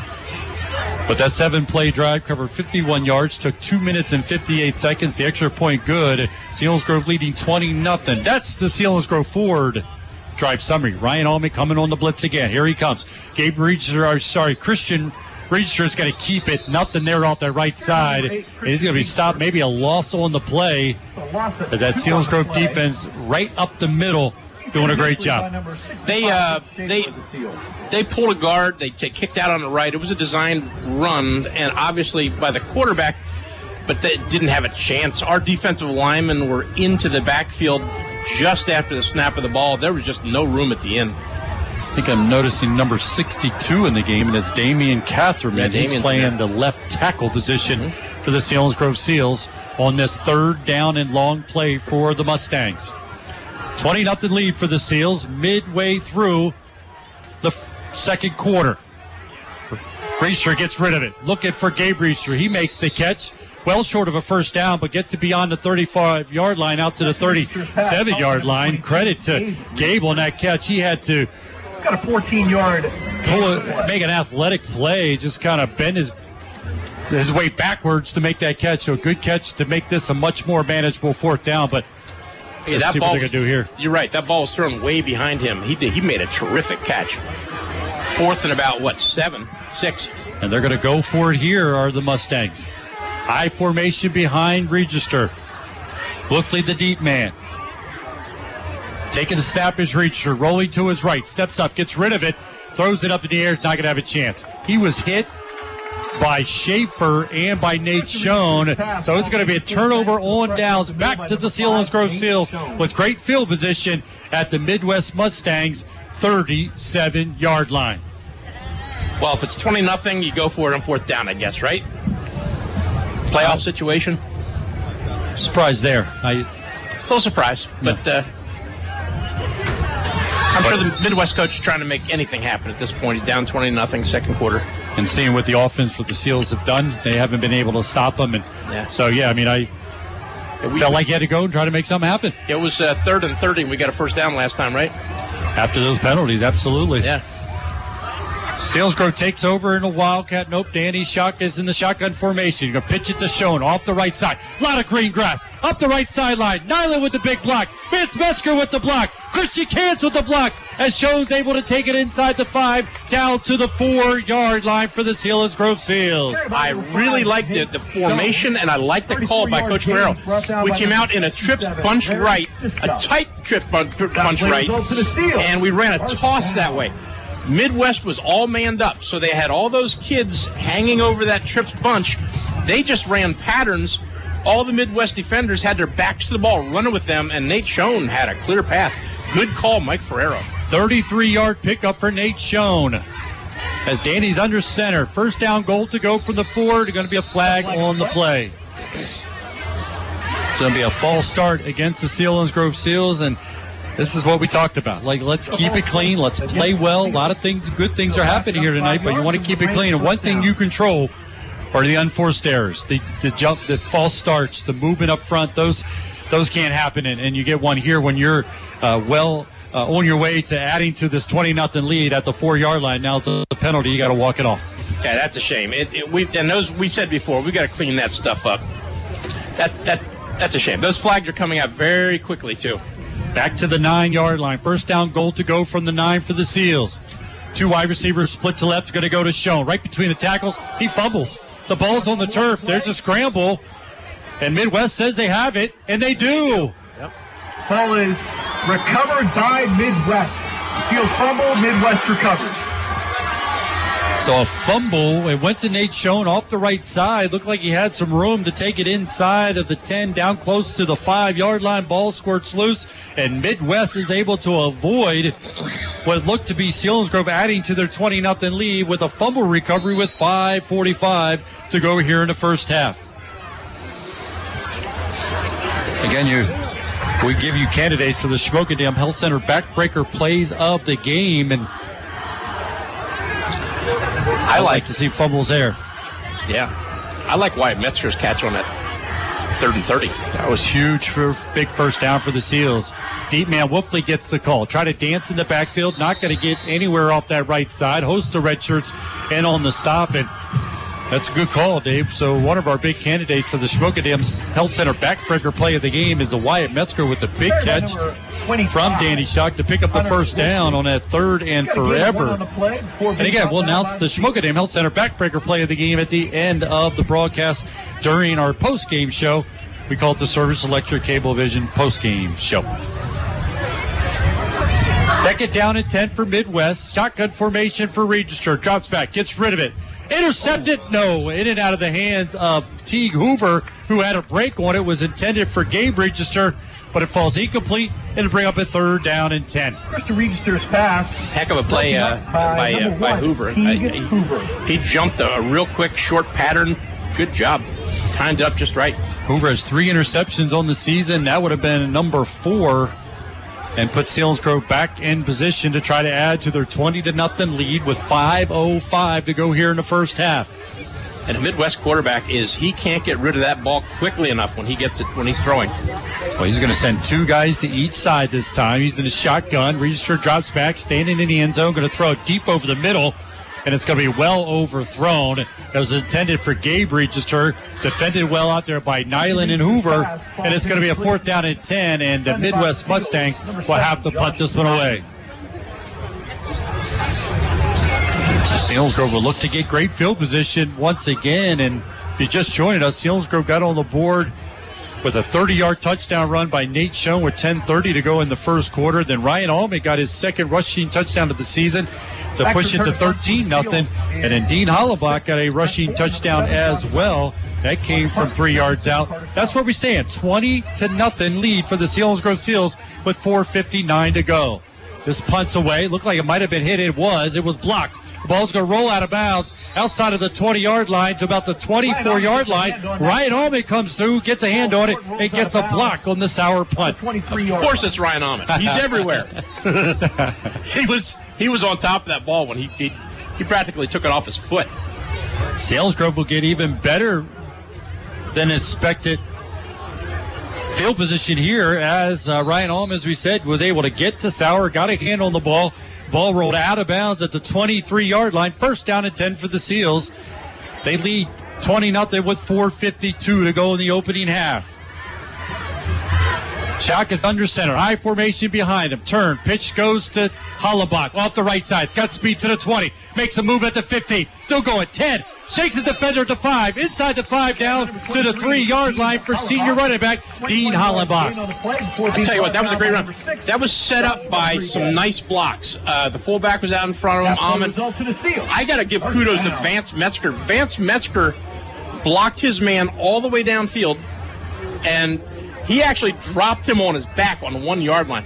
Unbelievable effort by Vance Metzger, the right tackle there. And setting up that 20 yard run by Dean Hollenbach to put the ball inside the 5 down to the 3. So it's be first down goal to go from the 3 yard line for the Selinsgrove Seals. High formation. Give it to Hollenbach. Off the right. Goal line. Touchdown, Selinsgrove Seals. Once again, the offensive line just drove the entire defense back into the end zone. It was just a, a fullback lead to the right. Good block by Ahmed again, but uh, I'll tell you what, I, Dean Hollenbach went in standing up. Good push up front. The offense is exceptional tonight. Dean Hollenbach gets his second rushing touchdown of the night and his second rushing touchdown of the season for the senior running back. And it comes with 4.18 to go here in the first half. Kyle Rule will attempt the extra point here. It's up, and it is good for the Selinsgrove Seals as they're able to overcome a turnover. They gave it to Midd-West. Midd-West was not able to pick up any yardage, had to punt it. The punt was blocked by Ryan Ahmed, setting Selinsgrove up at the 23 yard line. And it finished off by the Dean Hollenbach three yard touchdown run, his second three yard touchdown run of the night. And that completed another two play drive, the third two play drive for Selinsgrove on the night. Just taking 34 seconds, the extra point good by Kyle Rule, and it pushes Selinsgrove lead here with 4:18 to go in the first half to 27 to nothing. That's the Selinsgrove Ford drive summary. One of the games we've been keeping an eye on all night is the Blaise Alexander Ford Tough Game of the Week. It's the Danville Ironman traveling to Central Columbia, the number three seed, hosting the number six seed in the 3A district playoffs. We'll get updated scores on that. See if we can send it back to Matt after this kickoff. See if we can get maybe one or two updated scores before the Midd-West Mustangs go on offense. Kyle Rule has teed it up. He'll kick it off. Wolfley will hope for Midd-West will get the return here. He's been able to get good yardage. Selinsgrove will try to get good coverage here. It's a line drive kick. It bounces at the 18 and goes out of bounds. So you're kicking it away from Wolfley and it sails out of bounds. So with Midd-West getting good field possession, can we send it back to Matt, get updated score, maybe one or two of them before Midd-West takes over on offense? All right, thanks, Pat. So, speaking of that Central Danville game, that is still scoreless midway through the second quarter. The number six seed versus the number three seed. That is in the second quarter there in the District 4 Class 3A semifinals. Warrior Run now leads Lewisburg 13 7 in the other quarter, uh, Quad A uh, semifinal. And uh, Jersey Shore up 30 to nothing right now over Shikellamy in the second quarter in the other Quad A semifinal. Back to you, Pat. Thank you, Matt. Updated scores, part of our out of town scoreboard. Brought to you by Aubrey Alexander Toyota. The Seals will have to kick this one again. They'll have to march off the penalty. So Kyle Rule will tee it up at the 35 yard line. Waiting back will be Wolfley and also Register standing inside their own 20 yard line as Kyle Rule will sail this one away. And Dave, I think you just kick it to him, go down and get good coverage, send guys like Kissinger and Oscar Macharo and, and Hahn and Hoover and go down and make a tackle. We have some desire guys there. Yeah, absolutely. I'd kick it right to him. Let him run. they do. Register, Gabe Register at the 15. Up the left hash. As Dean Hollenbach just threw a blocker into Register and almost knocked him to the turf just from the pressure from the blocker that Dean Hollenbach threw into Register. But Dean Hollenbach finishing him up. They give him forward momentum to the 25 yard line. Holy mackerel. 22, Gabe Register. Play isn't over as soon as you make contact. Yeah, they put it that's- all at the 25 yard line. Dean Hollabach made contact at the 23. Unreal. Oh my God. Dean Hollenbach did a great job there. Holy cow. He just threw number 10 into Gabe Yeah. Register and still was able to end up making the stop. 27 nothing lead for the Seals. 4 11 to go here in the first half. Shotgun for Register. Low snap. Balls on the turf. Quick pitch this time out to Wolfley. He was going to try to throw it. He does. It's a high throw. Nyland trying to make the break on it and not able to get to it. It's going to hit the turf. It was intended receiver all the way on the right side was that Peachy. Can't tell if that's number 12, the light blue colors, but it was a floater. Wolfley did everything he could to avoid the, the hit in the backfield and just threw a flutter. And Nyland tried to make a break on it. Couldn't do it. Second down at 10 for the Midd-West Mustangs. That was a trick play by the Midd-West Mustangs. A toss pass. Small portable listening devices with earphones. They'll put it at the 25 yard line on the second down and 10 play. I formation behind Register. Blitz coming by Almond. They're going to give it to the deep man. Swallowed up quickly by Nate Schoen and a Schaefer. So loss on the play of two. It'll be a third down and 12 for the Mustangs. Midd-West tried to pull their right guard and kick out on our uh, our defensive tackle, and Nate Schoen just blew it up. He he was into the backfield and got in the way of that pulling guard before he could even get to make the block. Third down and long for the Mustangs, trailing 27 0 with 3.33 to go here in the first half. Register looking over the defense, taking a step, rolling to his left. Throws it back to the left. Excuse me, rolling to the right, throwing back to the left, looking for his tight end that time. Umstead falls incomplete, and it's going to be a fourth down in a punting situation here for the Midd-West Mustangs. Wyatt Metzger on that third down just blitzed off the edge, and he was in the quarterback's face before he could even set up to throw it. And boy, he uh, he ran the quarterback over just to release the ball. Great job by Wyatt Metzger on that play. We have a guy coming up the bleachers. He's got his headphones on. Hopefully, he's listening to us. Got double fisted with the hot chocolates. Hope he's enjoying the game here. As he comes up, gives us away. Appreciate you listening. Eagle 107, eagle107.com. He's hands off a hot chocolate to his better half, I'm sure. As this is going to be a return for Selinsgrove.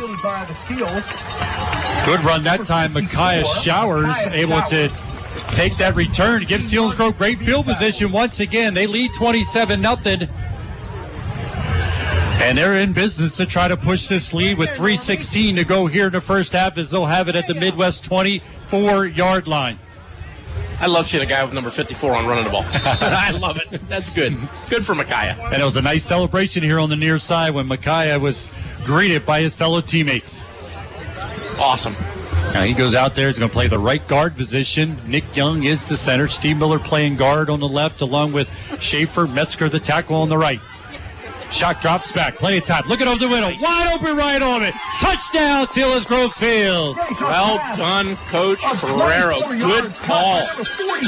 He sent the fullback on a seam right up the left hash, and Ryan Almond made it look easy. Beautiful throw by by uh, Danny Shock, and uh, that play was wide open. They did not see a fullback coming out of our backfield. They wouldn't have dreamed of looking for that. He was wide open. Great call, Coach. Ryan uh, Almond gets his first touchdown reception of the season, and it's Danny Shock's 11th passing touchdown of the season. As Selinsgrove increased their lead to 33 0 looking to make it 34 0 with this Kyle Rule extra point. The whistle blows. Got some movement up front before this one gets underway, but Selinsgrove taking advantage of the return by Micaiah Showers, number 54 to the pleasure of the Selinsgrove Seals and Dave as well. Setting up that possession for the Selinsgrove Seals, and after one play, Shock finds Ryan Almond for the 24-yard touchdown reception. Selinsgrove has And declined. Selinsgrove declined the penalty by the Midd-West Mustangs as Kyle Rule will attempt the extra point here again. 3.10 to go here in the first half. Snaps good, holds good. Kick flies through the upright and is good. So the Selinsgrove Seals increase their lead to 34 0 with 3.10 to go here in the first half. A lot of great things happening here in the first half as Selinsgrove had got on the board on four straight running plays to push the lead out to 27 0 We always said your run game sets up the pass game as Midd-West is stacking up the line of scrimmage. And as you called it perfectly, Dave, they sent the fullback straight through that line. Ryan Almond wide open at the goal line, makes the catch, scoring on the first touchdown reception of the night to push it to 34 0 I love that call. I, I, that was a great call. And Ryan Ahmed again, uh, he, he made that catch look easy. It just just turn around, just grabbed it, no problem. It was. I, I really admire that that young man. He is one tough dude. I'll tell you. So that one play drive finished off by the Almond catch from 24 yards out, coming with 310 left in the first half. Extra point good. Selinsgrove lead 34 nothing. That's the Selinsgrove Ford drive summary. So Kyle Rule will kick this one away. Of course, we're talking about candidates Shamokin Dam Health Center backbreaker play of the game. Well, a candidate we have to throw in the mix. Ryan Almond's 24 yard touchdown reception from sophomore quarterback Danny Shock to push the lead out to 34 nothing. Rule will kick this one away. It's worth mentioning this the kickoff coverage guys. Kissinger out there, Aaron Rothenball, Steve Miller, Ryan Almond, Brandon Howell, Oscar Macharo, Teague Hoover, Jack Hahn, Nate Almond, and Dean Hollenbach. As waiting for the Kyle Rule kickoff. He kicks it away. A line drive kick, taken by Gabriel Reed, stretches 10. Up the left hash. Got some room, got some speed, crosses the 30, and he'll go down there. Jack Hahn makes the stop at the 33 yard line, but I love the fact that you just kick it to the guys. Let's go down and make some plays, and a cover guy do what they need to do and make the stop at the 33 yard line. Make it a contest if you have to. Who gets them? But yeah, I agree. Kick it to their best player and go get them. They'll spot it at the 33 yard line, and that's where Midd-West will take over, trailing 34 nothing with 3.03 to go here in the first half. Stick around at halftime. We'll send it back to Matt. He'll give us updated scores on other games going on around the valley. We'll get stats from our stat man, Zach Showers. Get the first half analysis from Dave Hesley. Get you ready for the second half. All coming up at halftime. Reacher looking for Wolfley, defended by Brett Ford, falls incomplete. Second down and 10 for the Mustangs. They had five five wide receivers that time. Quarterback was back there all by himself. You know darn well they're not planning on holding that ball very long back there when they're in that situation because they have no running backs back there helping to block. You know, like you said, Reeser looks to get rid of it as quickly as Yeah. he can. And he's a tough kid. He's been hit hard. Probably the biggest play of the night was a screen pass to Wolfley, who picked up the big first down on a second down and 12. And boy, on that play, Reeser got hit, but he popped right back up. Tough kid. He is a very tough kid. He's going to keep it here, straight up the middle. Hit by Schaefer. Grabbed by five red shirts, and he's finally taken to the turf. As Micaiah Showers in on the stop. They'll give him a couple yards on that, but it's going to be a third down and long for Midd-West. Clock continues to run. 2.40 to go in here in the first half. Ball sits at the 30 yard line, excuse me, 35 yard line after the two yard pickup. He came out, but looking uh, again like it's all wides, and, and the quarterback just tried to run it up the gut there. I think he did have the fullback back there with that time. zone area. But they're trying anything at this point. They're halftime presentation. They're really struggling, Midd-West. Trips to the right this time for Midd-West. Shotgun formation for Register. Takes the snap. Drops back. Looking over the middle. Now looking to the right. Got a man out there. And the ball's going to be knocked away. Nope, ended up knocked in the air, and Wolfley stayed with it and made the catch at the Midd-West, or excuse me, at the Selinsgrove Seal 49 yard line. As Wolfley hung in there, Teague Hoover came up to try to make the interception. Ball bounced in the air, and Wolfley comes away with the reception. First down pickup for Midd-West. Well, Wolfley was on the ground. Um, he was on the ground, and the ball had been deflected by uh, Hoover, and it, it just came it, it came right down to him. He caught it laying on the turf. 16 yard pickup for the Midd-West Mustangs to the Selinsgrove 49 yard line. 209 to go here in the first half. Selinsgrove leading 34 to nothing. Snap goes to register. Looking to the right again. Nyland out on the coverage. Ball knocked up in the air again. And a Lynn Swann type catch in the Super Bowl for us older gentlemen, older fans of football. He goes up, ball's knocked up in the air, and the receiver makes a catch as he falls to the turf. Second play in a, in a, in a row where the Midd-West receiver caught the ball off a deflection. And I mentioned Lynn Swann for us older folk. In the Super Bowl, he went up, made the catch, and as he was falling to the turf, he kept his eye on the ball, made the catch as he hit the ground, and that's exactly what Midd-West did on that reception there. First down pickup at the Selinsgrove 19 yard line for the Mustangs. Blitz coming by Micaiah Showers. Reacher steps up, looking over the middle. It's going to be intercepted by Hoover. Going off to the right. Now reverses his field to the left.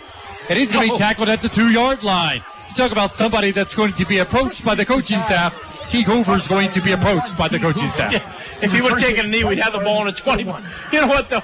I'll take that from Teague Hoover because nine out of ten times he's going to make something incredible happen. He got tackled on what the two yard, the one yard line there, but. Uh, if there's one guy on the team I want to try, that is Teague Hoover. Interception by Teague Hoover, give him his fourth interception of the season. He started going to the right, which I think if he just kept going to the right, he could have gotten more yardage, but he reversed his field in the end zone, giving Coach Derek Hicks a heart attack as he fell just out of the end zone to the one yard line. Selinsgrove takes over first down and 10 from their own one. And now we're going to have whistles blown and stoppage in play here. Timeout will be taken by the Selinsgrove Seals. And Yeah. It'd be nice to see a nice long throw here, wouldn't it? Good, good opportunity. A minute and 46 on our own one yard line. I mean, let's get it out of there and let's practice our two minute drill. This is a good opportunity.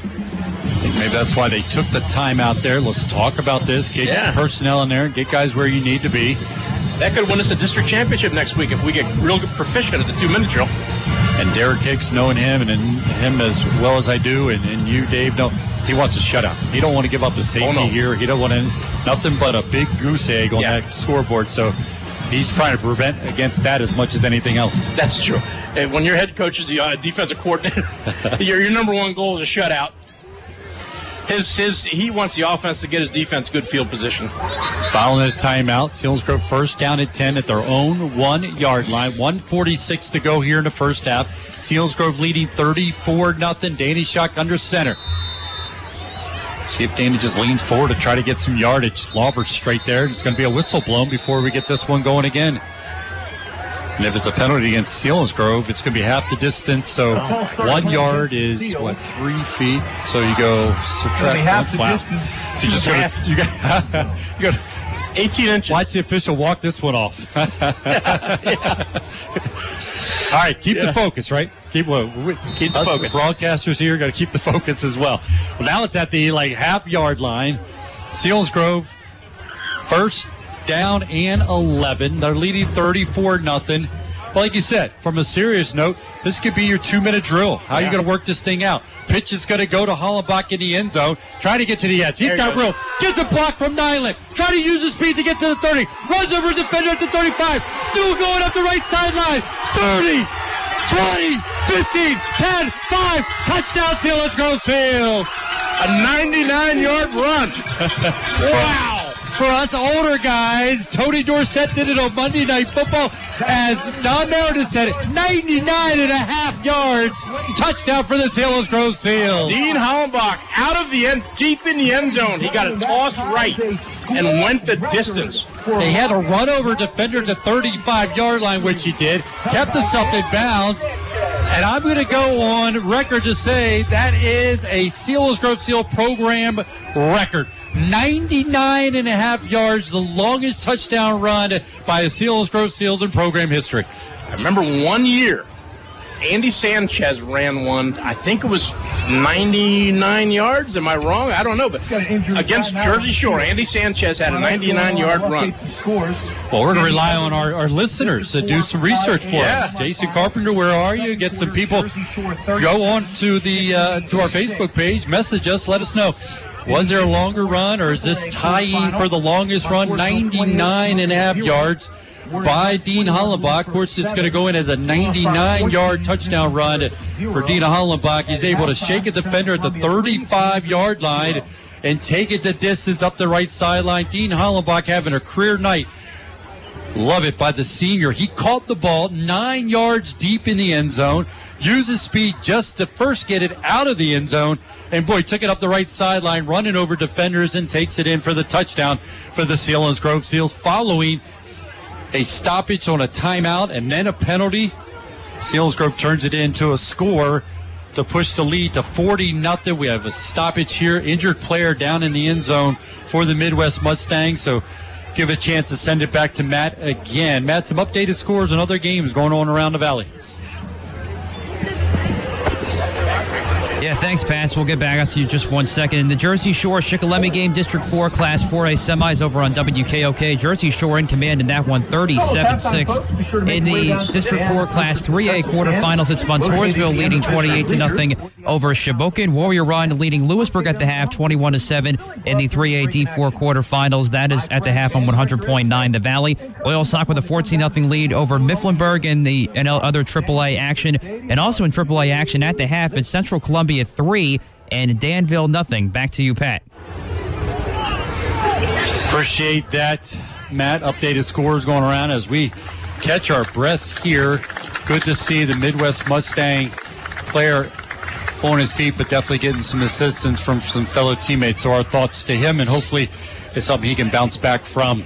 He was in the end zone chasing Dean Hollenbach and uh, was hurt on the play as Dean Hollenbach took it 99 yards for a touchdown for the Selinsgrove Seals. And Dave, you said it. Let's go in a two-minute drill, and uh, boy, what a good call.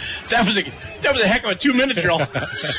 they left too much time on the clock. I'll tell you, yeah, they the did. Midd-West to get it back, they would have run out the clock. Yeah, that's right. I, will tell you what, if you're ever gonna have a two minute drill, though, that's the way to do it. I mean, you know, 99 yard run. Now Kyle Rule will jog out to kick this extra point after the first one got blocked. He's at four in a row, trying to make it five in a row on the extra point tries. Off of the Brent Ford hole. Good snap, good hold. The kick up and is good. So the Selinsgrove Seals increase their lead to 41 and nothing after the Dean Hollenbach 99 yard touchdown run, coming with 128 to go here in the first half. Took 16 seconds to go, 99 yards, and shake up a couple defenders, make a couple moves at the end of that run. Another one play drive for the Selinsgrove Seals. And again, 99 yards. That's the Selinsgrove Ford drive summary. Unreal run. And, and, he used a stiff arm on his own 35 yard line that was just, it just sent the Midd-West defender flying. He, that was not just a, a good run, that was a tough run. Good, good effort by Dean Hollenbach. So the crowd and, and, us here in the booth still in a buzz. Not a chance that you get to see a 99 yard touchdown run. I was stunned as he was taking up the right sideline. Thought for sure he was going to be stopped around the 35. And he just manhandled the defender, threw him to the turf, and then was just using his speed to get up the right sideline and take it in for the score for the Selinsgrove Seals. They lead 41 nothing with 128 to go here in the first half. Again, stick around at halftime as Zach is on to his third pencil as he's getting the stats together.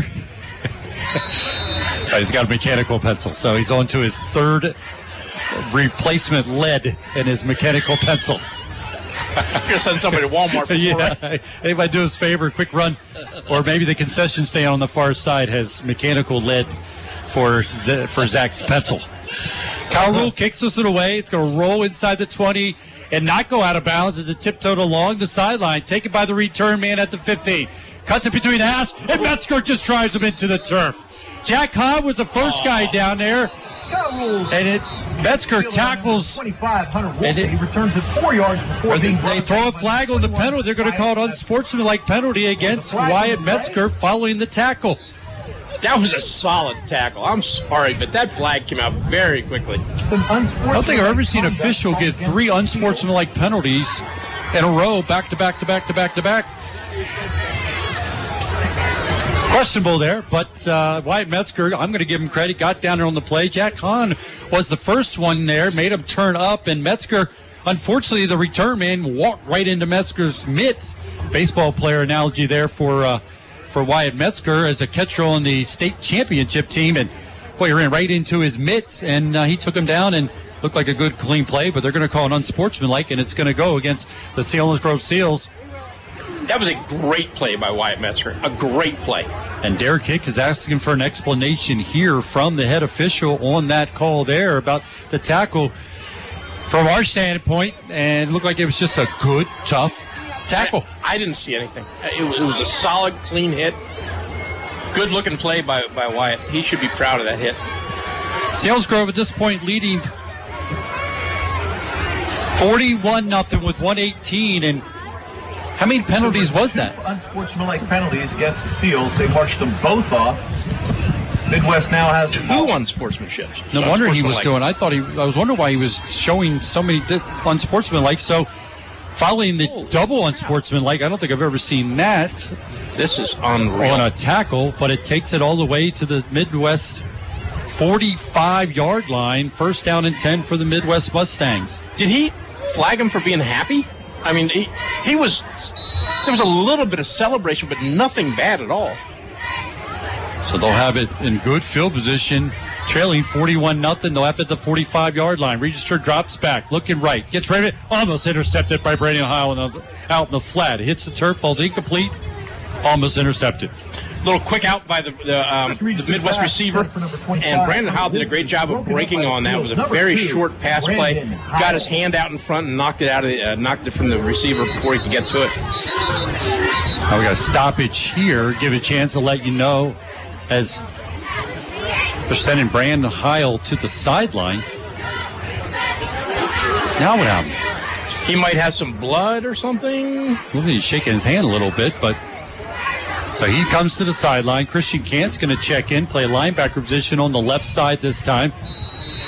Second down and 10, following the incompletion by the Mustangs. Selinsgrove leading 41 0 with 114 to go here in the first half. Blitz coming by Almond. Reacher gives it to D man Wolfley. Nowhere to go. Nate Schoen able to make the stop after beating the block. He got to the backfield and made the stop. A loss of three that time is going to be a third down and 13 for the Mustangs. Our defensive line is just moving that line of scrimmage back every play now. Yeah, all three of them, and they're also blitzing um, Amon a lot. And Amon's taking that line of scrimmage back himself. There was just nowhere for that running back to go. Guys up front, Nate Schoen. Also, we talked about Damon Catherman playing a left tackle position. Trey Beatty not playing tonight. Coach's decision on that to hold him out as he's bouncing back from the game a week ago. Nick Schaefer's doing a great job out there too. It's moving up. The play clock runs to zero, so it's going to be a delay of game against the Mustangs delay of game with just 27 seconds to go. Again, stick around at halftime. Updated scores, including our Blaise Alexander Ford Tough Game of the Week, Danville and Central Columbia. Also, we get our stats from our stat man Zach Showers. And then we'll get first half analysis from Dave Hess. Look forward to the second half. Get updated score on the Jersey Shore Shikellamy game. Jersey Shore was leading that one. Looked like they were stretching that lead out, so it's setting up what has become pretty routine in District 4 Quad A, and that's a either a visit Selinsgrove Seals to Thompson Street Stadium or the Jersey Shore Bulldogs visiting Harold L. Bullock Memorial Field this year. Unfortunately, it will be if everything holds up as it is here between those two games. Selinsgrove will be going on the road to take on the Jersey Shore Bulldogs, and Eagle 107 will be there with them.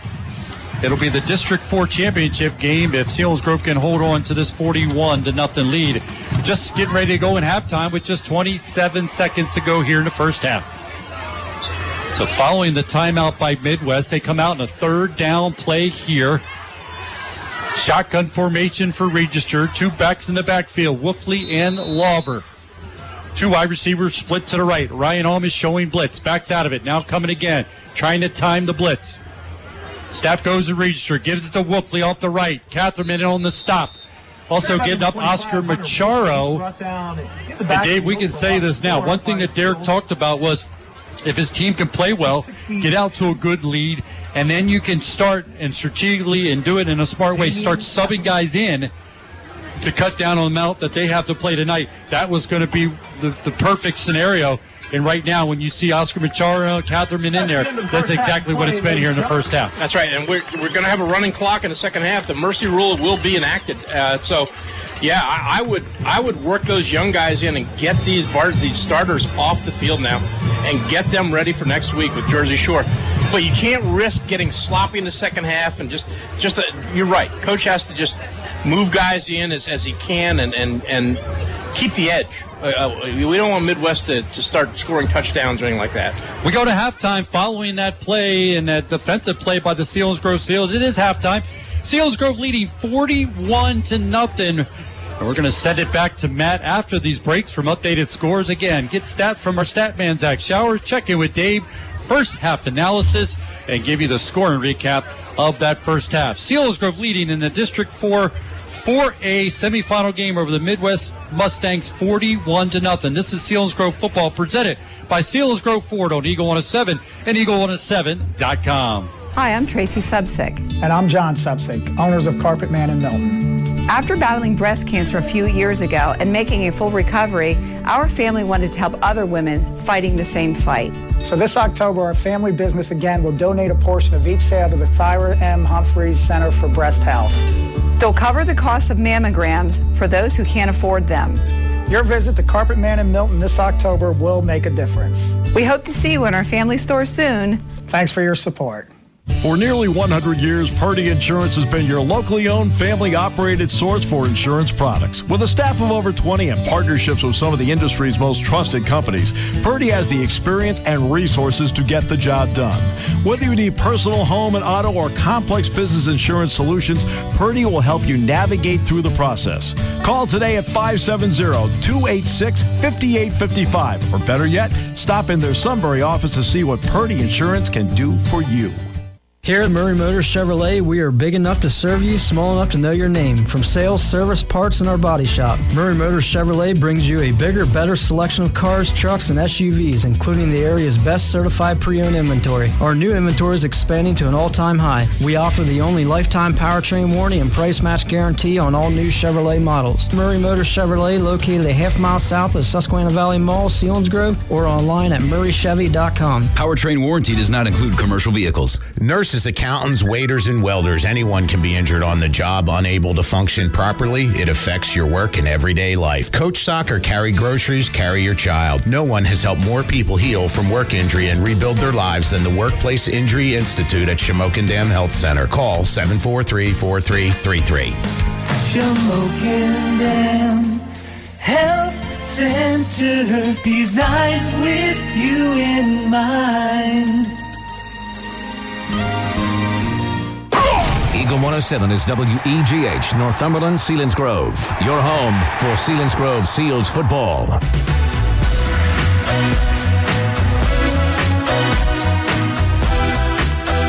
Halftime at Harold L. Bullock Memorial Field, where it's been all Seals all over the Mustangs here at the half. A big one for the Seals. They lead it 41 0 here in the half of the District 4 Class 4A semifinals. We'll get it back out to Pat, Dave, and Zach in just a little bit. Matt Catrillo back here with you in our Eagle 107 studios in for Sean Carey tonight.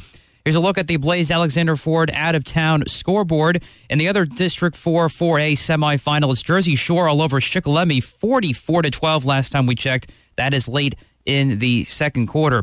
Moving to the District 4 Class 3A quarterfinals, it's Montoursville all over Shamokin, 28 0 in the 1 8 matchup. 21 7 Warrior run over Lewisburg at the half over 100.9 the Valley, the 4 5 matchup. We'll get to those highlights in just a little bit. And Loyalsock is up 14 0 over Mifflinburg in the 2 7 matchup. That was in the second quarter at our last check. And then at the half, it is Danville 0 and Central Columbia 3. We'll have more on that in just a little bit.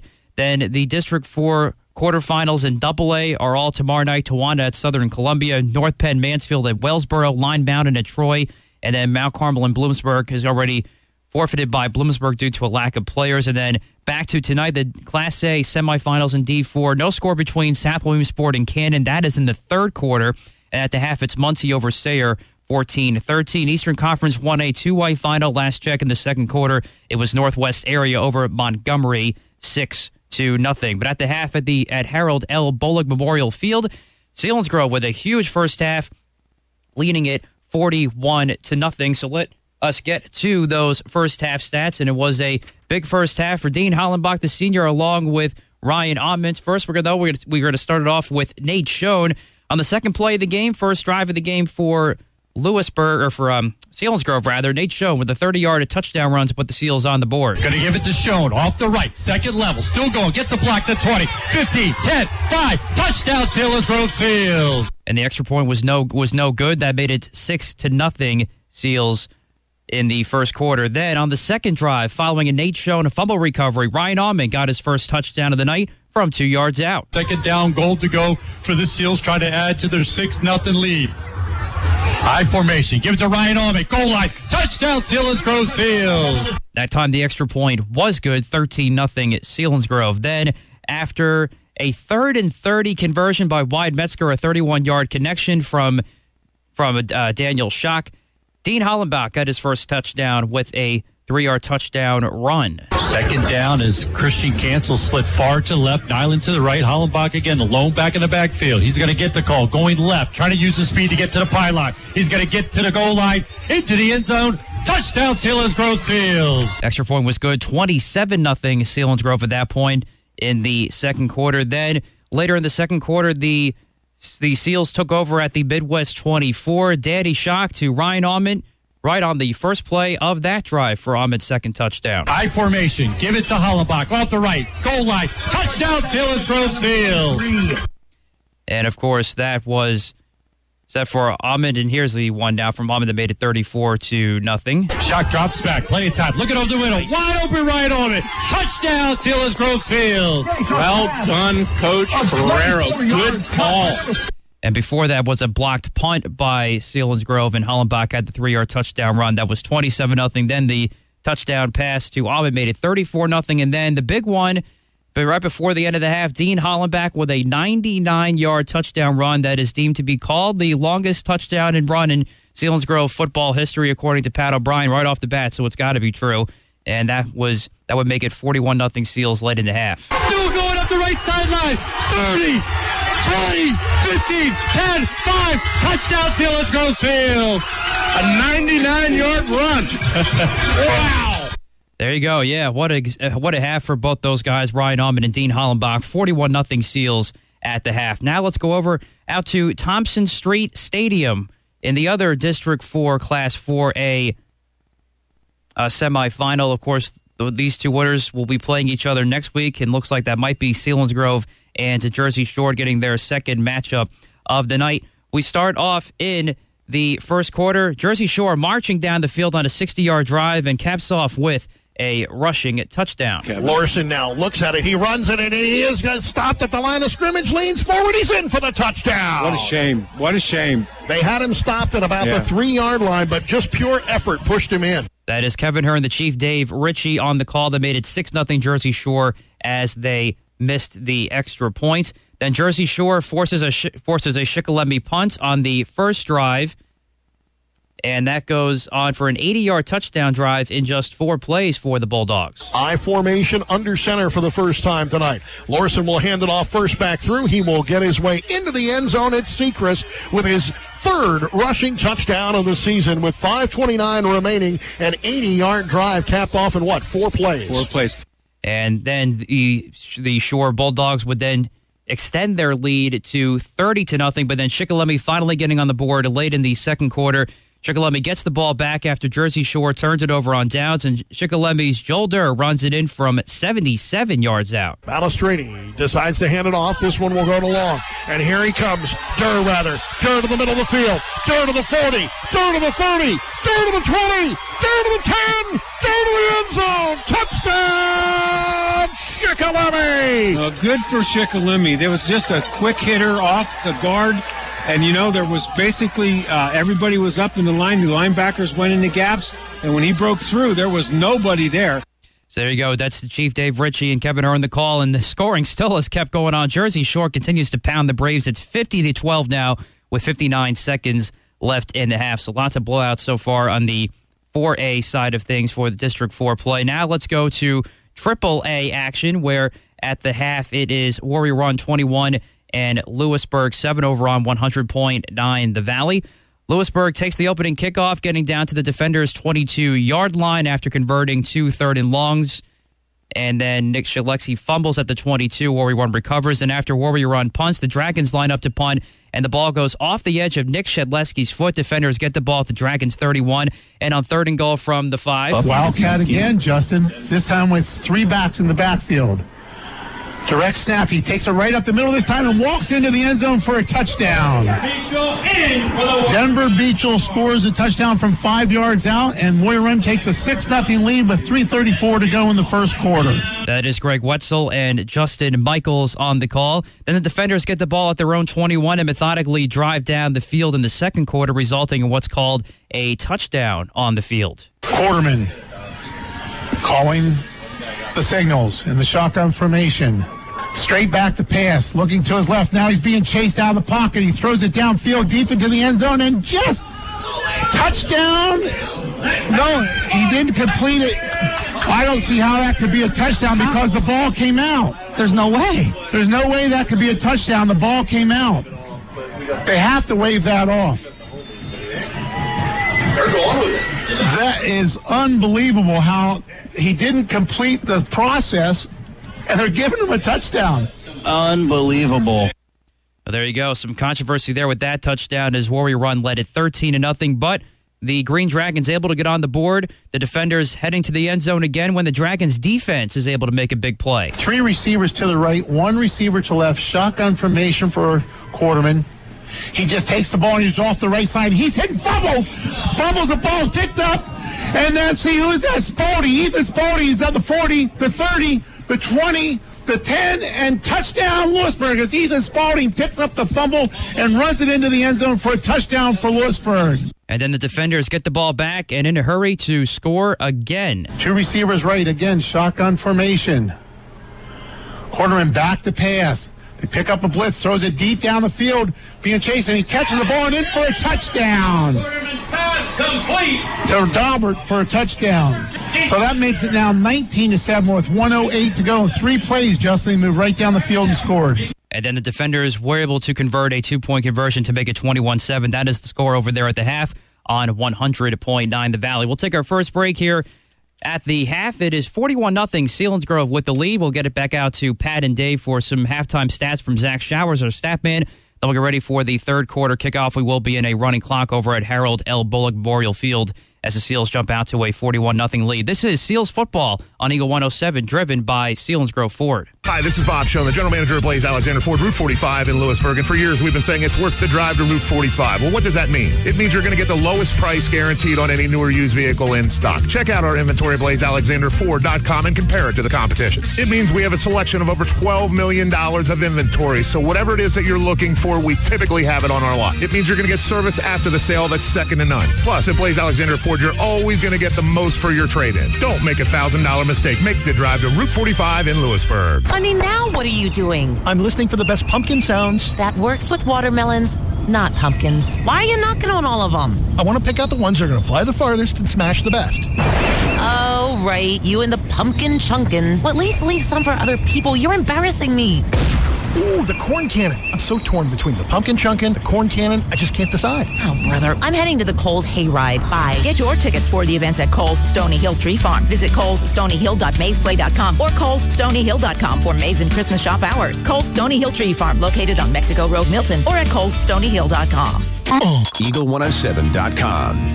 is currently 15-3 on the season, and we're also the PVAC Division One champions. They play tomorrow at Central Columbia against Chipping Again, welcome back to halftime here from Harold L. Bolig Memorial Field as Selinsgrove leads at halftime 41 to nothing over the Midd-West Mustangs. Student athletes being honored here at halftime by the The boys soccer team is currently Seal for the Selinsgrove Seals. and completed the fall trifecta for our school. Try and listen a little bit, uh, Bill Sotalik as he goes through. But again, student athletes being honored down on the field. Congratulations on their achievements. They'll also play in the And as they first round of state continue to move through the playoffs, this soccer team won the District 4 championship and they'll move on into state playoffs. Good luck to them. Field hockey team down there as well. And again, nice job honoring the student athletes for the Selinsgrove Seals. We're at halftime again. Selinsgrove leading 41 nothing. Looking at the team numbers, Selinsgrove with 10 first downs to Midd-West, four first downs. In the rushing department, Selinsgrove 235 yards, 99 of them coming on a Dean Hollenbach touchdown run. Plus, Midd-West being held to minus 11. In the passing department, a bit even. Selinsgrove 87 passing yards, while Midd-West, while Midd-West has 81. But total yards, all Selinsgrove in that first half, 322 yards to just 70 for the Midd-West Mustangs. Both teams trouble with that penalty uh, column there. 10 combined penalties. Selinsgrove with six, and Midd-West with four. Both had a fumble in that first half. Nate Schoen had a fumble as he was crossing the five yard line. Midd-West came away with a recovery, but Nate Schoen made up for it as he picked up a Christian Register fumble and was able to take the ball down inside of the 10 yard line. Eventually, after a penalty, was able to uh, turn that into a touchdown for the Selinsgrove Seals. Again, leading 41 0 here at halftime. Take a look at individual numbers first for the Midd-West Mustangs. Register 6 for 19, 81 yards, and has one interception. His main target has been Wolfley, four catches, 55 yards. Register has two catches for 25 yards for the Mustangs. In the rushing department, Wolfley, who came in as the leading uh, rusher for the Midd-West Mustangs, he was just 89 yards from a thousand, but he struggled in that first half. His eight carries for minus 14 yards. Lawver, the fullback, two carries for just three yards. Now for the Seals, Grove Seals in the rushing department, Dean Hollenbach, eight carries, 142 yards, three touchdowns. Nate Schoen, six carries, 77 yards, and a touchdown. Josh Nyland has two carries for 11 yards. Ryan Allman, one carry, two yards, but he got his second touchdown of the season for the Seals. Selinsgrove Seals. In the passing department, sophomore quarterback Danny Shock, four for five, 87 yards and a touchdown. He spread it out between three receivers. Nyland, two catches, 32 yards. Wyatt Metzger, one catch for 31 yards. And Ryan Allman adds a rushing touchdown to go along with a receiving touchdown. One catch, 24 yards, and the touchdown. So again, Selinsgrove outrushed the Midd-West Mustangs in that first half, 322 to just 70. Selinsgrove leading halftime, 41 nothing. As both teams have returned to the field, getting ready for the second half, and a little dominance on, uh, to say the least, in that first half. And can't stress it enough about how you approach the second half and how you want it to be done in a way that prepares you to go on and what you're expecting to be a District 4 championship game at Jersey Shore next week. Well, it's going to be a running clock because it's 41 nothing. At 35 nothing, we get the mercy rule. So I, normally, a coach is going to want to get their number ones at minimally a series or two in the third quarter. A, a, lot of coaches like to get three quarters without before they start substituting a lot. But um, I, am not sure what Coach Derek Hicks wants to do here. I, I my assumption is probably going to start with the number ones again, then start working kids in quickly uh, and and get. You, you want to get these guys off the field now and, and get them ready for the biggest game of the year, which is the district championship game next week against Jersey Shore. And number one thing you have to do is you have to have them healthy and you have to have them fresh. So this is an opportunity for them to get them off the field. On Eagle 107 Rob Center, we'll wake you up every morning beginning at 5 a.m. with the rock and roll morning show. Rob also helps you get your workday started with a 107 minute superset with the most music to start your workday, all on Eagle 107. Dave will take your points and see if that's exactly what this coaching staff. It puts stress on the coaching staff because you want focus, you want the, the mental toughness, you want to be able to get through this, you want to get guys in, but you don't want to lose, like you said, that edge. It's Selinsgrove get the second half kickoff. It's going to roll down to the 20 yard line, still on turf, and finally taken by the return man, and he's going to be slammed to the turf inside the 20 yard line is Dean Hollenbach had to run it from deep in his own territory all the way up to the 20 yard line. The ball had come to a complete stop, and the ball is live. And Midd-West could have gotten down there. They could have recovered that, but Dean picked it up. Ran to the right, tackled immediately. Selinsgrove takes over first down and 10 as we just start the second half from their own 18 yard line. Yeah, I think one of those guys in the second line should have gotten on that ball a little more quickly. That's a live ball laying there, and uh, Dean did a, a real heads up job of getting there. Whoever's in that second row was actually avoiding the ball, so that was a dangerous situation. Dean did a good job on that. He was able to get to it and use his speed and got to the ball and set Selinsgrove up first down in 10 from their own 18 yard line. Just starting the second half, leading 41 nothing. The last we heard, Jersey Shore leading big over Shikellamy. So the and we have a penalty here as they're going to walk it off on sportsmanlike conduct on the Midd-West Mustangs. So this is going to give Selinsgrove great field position all the way out to the 33 yard line to start this possession. Danny Shock comes out, sends his teammates up to the line of scrimmage. I formation behind him. Wide receivers to each side. Taking the snap is Danny. Pitches to to Hollenbach off the right side. Able to get it from a defender to 35 to the 40. He's going to get to the 40 yard line, out to the 46 yard line before he's finally stopped by Gabe Register. But a first down pickup for Dean Hollenbach going off the right side of that Selinsgrove offensive line. That was the same play he scored the long touchdown on. It was a toss right. Uh, I noticed that we do have a position or a, a change, personnel change. Aaron Rotham will start in the second half at tight end, number 41. And we ran right to him that time. You talked about with new numbers getting in, we'll let you know. This one's going to go to a fullback. Ryan Ahmed able to run over defender, take it into, or it looks like they'll mark it right at midfield. Looked like Ryan was going to be able to stretch it into Midd-West territory, but they're going to mark it at midfield. Four yard pickup, second down and six for the Selinsgrove Seals. And there was nothing fancy about that play. That was just a, a, a fullback belly to the right, inside zone blocking. Good tough run by Ryan Ahmed to get four good yards. Nick Young at the center position.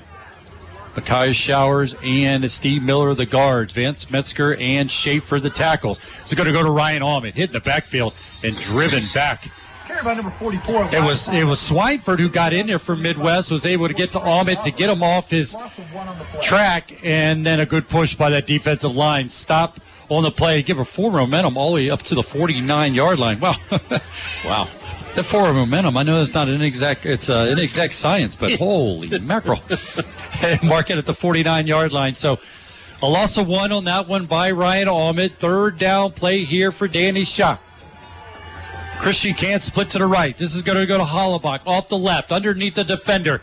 He's into Midd-West territory. Gets a first down as he takes it inside the 40 yard line, down to the 38 yard line goes senior Dean Hollenbach, who's adding to his great night, picks up where he left off in that first half. First down. Dean Hollenbach is on fire right now. Again, he ran outside left, and he, he is so fast. His acceleration is awesome tonight. We're going to put it at the 38 yard line following the run by Dean Hollenbach of 23, 13 yards off the left side that time. First down and 10 for the Seals. Fullback, Ryan Ahmed gets the call. A lot of room. Second level into the safety, and he takes it inside the 25 yard line down to the 24 yard line that time. Vance Metzger and Micaiah Showers absolutely ruined the front of, of the Midd-West defense that time. They drove them six, eight yards downfield. Ryan Ahmed had a, a clean path for a good six, eight yards before he got hit. Ended up with a 14 yard run that time for Ryan Ahmed behind that good push that offensive line. Under center is Danny Shock. I formation. It's going to go to Ryan Ahmed. Second level, 15. He's at the 10. Hit at the 7. And that's where he's going to go down right there as Ryan Ahmed found a big hole off that right side to pick up another Selinsgrove first down. Again, that was just a wedge right. Uh, they were just wedge blocking, straight ahead, fullback dive. Awesome looking play. Again, we had great movement up front. 17 yard pickup by Ryan Ahmed, just following behind some good offensive line push on that right side. Vance Metzger, Micaiah Showers, and the center, Nick Young. They stay with the I formation. Two wide receivers split to the right. Danny turns, gives it Dean Hollenbach. Try to go off the left side. Going to be hit by two Midd-West defenders and finally finished off. He's hit it to 15 and knocked back. See where they'll mark him with the forward momentum. They're going to put it at the 11 yard line. I don't know. Midd-West must have blitzed off the outside. It was supposed to go, it looked like it was supposed to go outside left, but the fullbacks ended up blocking inside, and Dean bounced out to some Midd-West players out there. I'm not exactly sure what happened. It almost looked like um, the, the line blocked inside zone, and he ran outside zone. I, it's hard to tell, though. A loss of four, so it's now second down goal to go from the 11 for the Seals. Turn, gives it a fullback, Ryan Ahmed, blows over a defender to five, into the end zone, touchdown, Selinsgrove Seals. That was a beautiful drive. That, again, just a straightforward fullback dive, straightforward blocking. Great job by the offensive line. Tough run by Allman. He gets his second rushing touchdown of the night, his third touchdown of the night, two rushing, one receiving. This one from the rushing department to take it into the end zone for the touchdown from 11 yards out for Ryan Allman. Beautiful looking drive. I tell you what, that was just uh, it was just total dominance by the Seals offensive front. That's that whole drive. Gaining confidence here in the ball game.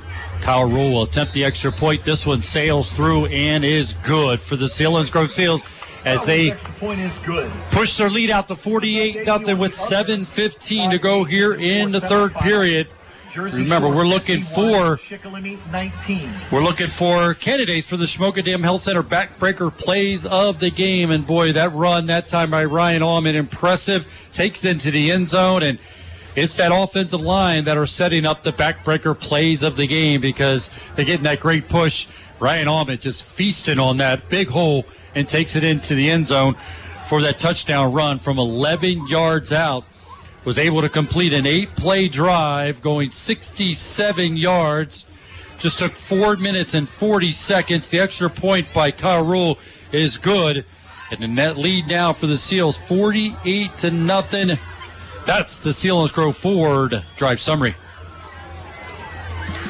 Again, that offensive line, great job in that drive. And Kyle Rule will tee this one up and kick it away. I- I'm impressed with Vance Metzger right now. He he is playing a great game offensively and defensively. He's going both ways. 22 Gabe Register and 25 Hunter Wolfley. Wolfie and Gabe Register will wait for the Kyle Rule punt, or excuse me, kickoff here as Kyle Rule will tee it up at the 40 yard line. Kickoff coverage guys have been good here tonight. Kyle Rule approaches it and kicks it away. It'll go to Wolfley at the 11. Crosses the numbers. Still going. Lots of room this time. He crosses the 35 out to the 36 yard line before he is stopped by like Oscar Machar in on the stop and also number 21 Wyatt Metzger in on the stop. There is a flag on the play. So while the officials chit chat about that, would remind you that the Eagles can be heard on Eagle 107. The Philadelphia Eagles enter week nine. They play Sunday at 1 o'clock versus the Chicago Bears. They'll be at Lincoln Financial Field, and it's all on Eagle 107. It's going to be a penalty against the Seals Selinsgrove Seals. Personal foul against the Seals. You see a blow to the head? Yes, helmet to helmet contact. They'll mark that off. And Midd-West will have possession. So that's going to be a big penalty against the Selinsgrove Seals. It'll march the ball into Seal territory at the 49 yard line. It'll be a first down and 10 for the Midd-West Mustangs. They are trailing 48 to nothing. It's Mercy's rule. For those who aren't sure exactly what Mercy rule means, it's just the clock will continue to run each and every play. Only time it stops is change of pos- possession of the ball and after scores. Shotgun formation for Midd-West. There's going to be a penalty against Midd-West as the play clock runs down to zero. A delay a game against Midd-West. They march back five. Want to acknowledge something here too. We talk about the band and we know how good they've been and entertaining crowds each week. We get to see it. It's amazing. They do an unbelievable job. We look forward to seeing them next week when we're at Jersey Shore. But you know, another uh, group that doesn't get a lot of recognition and should, and they're out here cheering on the crowd. Is this is the cheerleaders? You know, cheerleaders they're dealing with the weather and whether it's raining or hot or whatever it happens to be, but give give credit to the Selinsgrove Seals cheerleading team out here as they battle the weather and and keep uh, everything festive out here and keep the crowd cheering on and it's nice they're right in front of the student body and a lot of times there's good interaction between the cheerleading squad and the student body and uh, I, I just want to acknowledge and recognize them for what they do as a part of these Friday night games. They're doing a great job. They're great kids. As they watch their Selinsgrove Seals out to an impressive 48 to nothing lead with 5:44 to go here in the third. Upman gets the call. That's Lawver, and he's a good-sized kid, able to carry a defender to the 48-yard line. It's going to be a third down and nine for the Midd-West Mustangs. And Dominic Seco is now in a nose guard. Dominic missed a, a, a bunch of this season because of an injury, and he is out there. Good for him. I'm glad to see Dominic get on the field. He's a great kid. See Meckley playing the safety position now. Mm-hmm. Oscar Macharo playing the linebacker position as well. He's coming on the blitz as Macharo. Now he backs out of it. Throw this time for Register down the right sideline. Defended out there by Hollenbach, and he's able to make the interception for the Seals. Dean Hollenbach adding to his historic night, and he makes a defensive interception for the Selinsgrove Seals to give it back to the offense. Good looking play by Dean. He, he got over there just in time. Uh, the Midd-West ran just a straight go route down the outside. He was the kid was trying to run to the end zone. Quarterback threw it up for him. Dean timed it up just right and got there. Made a beautiful hand with uh, or catch with both of his hands. Super job. Checking into the game, bunch of new numbers. And we'll get you those names and numbers as we continue to move here in the third quarter. Selinsgrove leading 48 nothing. Clock running with 4:45 to go. Nate Almond splits out to the right, number 84.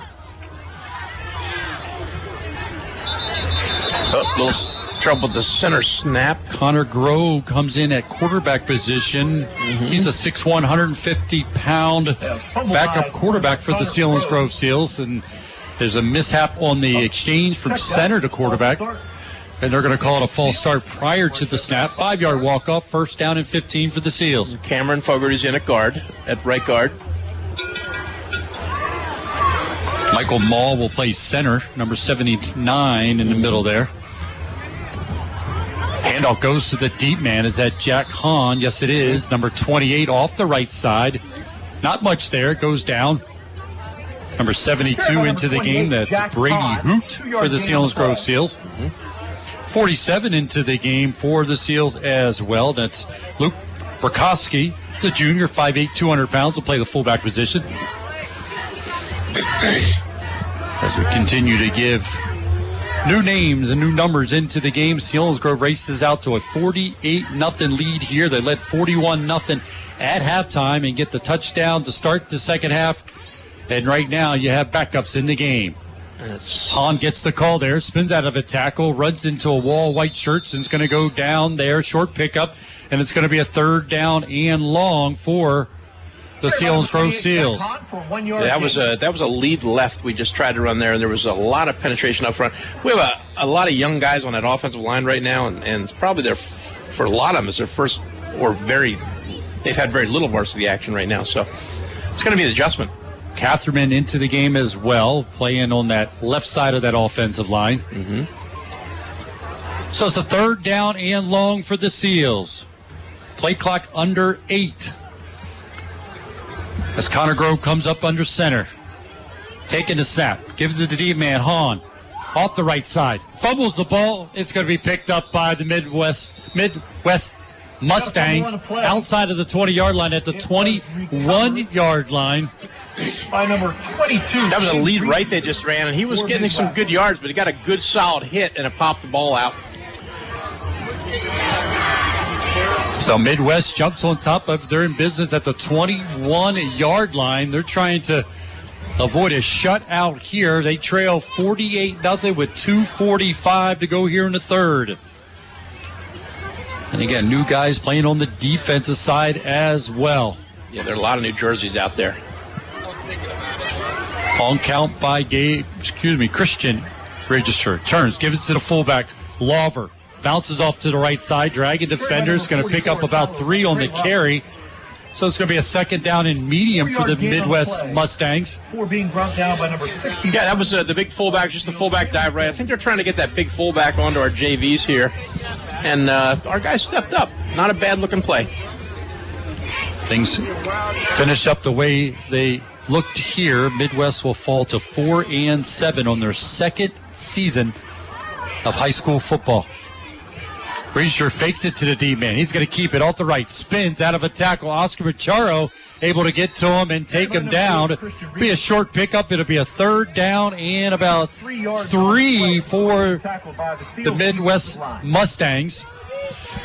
And Midd-West is going old school here, man. It's just it's black and blue, pound it right at these guys. So, and it's third and about uh, three. So this is going to be an interesting down here. The ball is on about the 13 yard line here. So this is Seals want to preserve that shutout. This is it right here. They've got to do it. They've got to step up.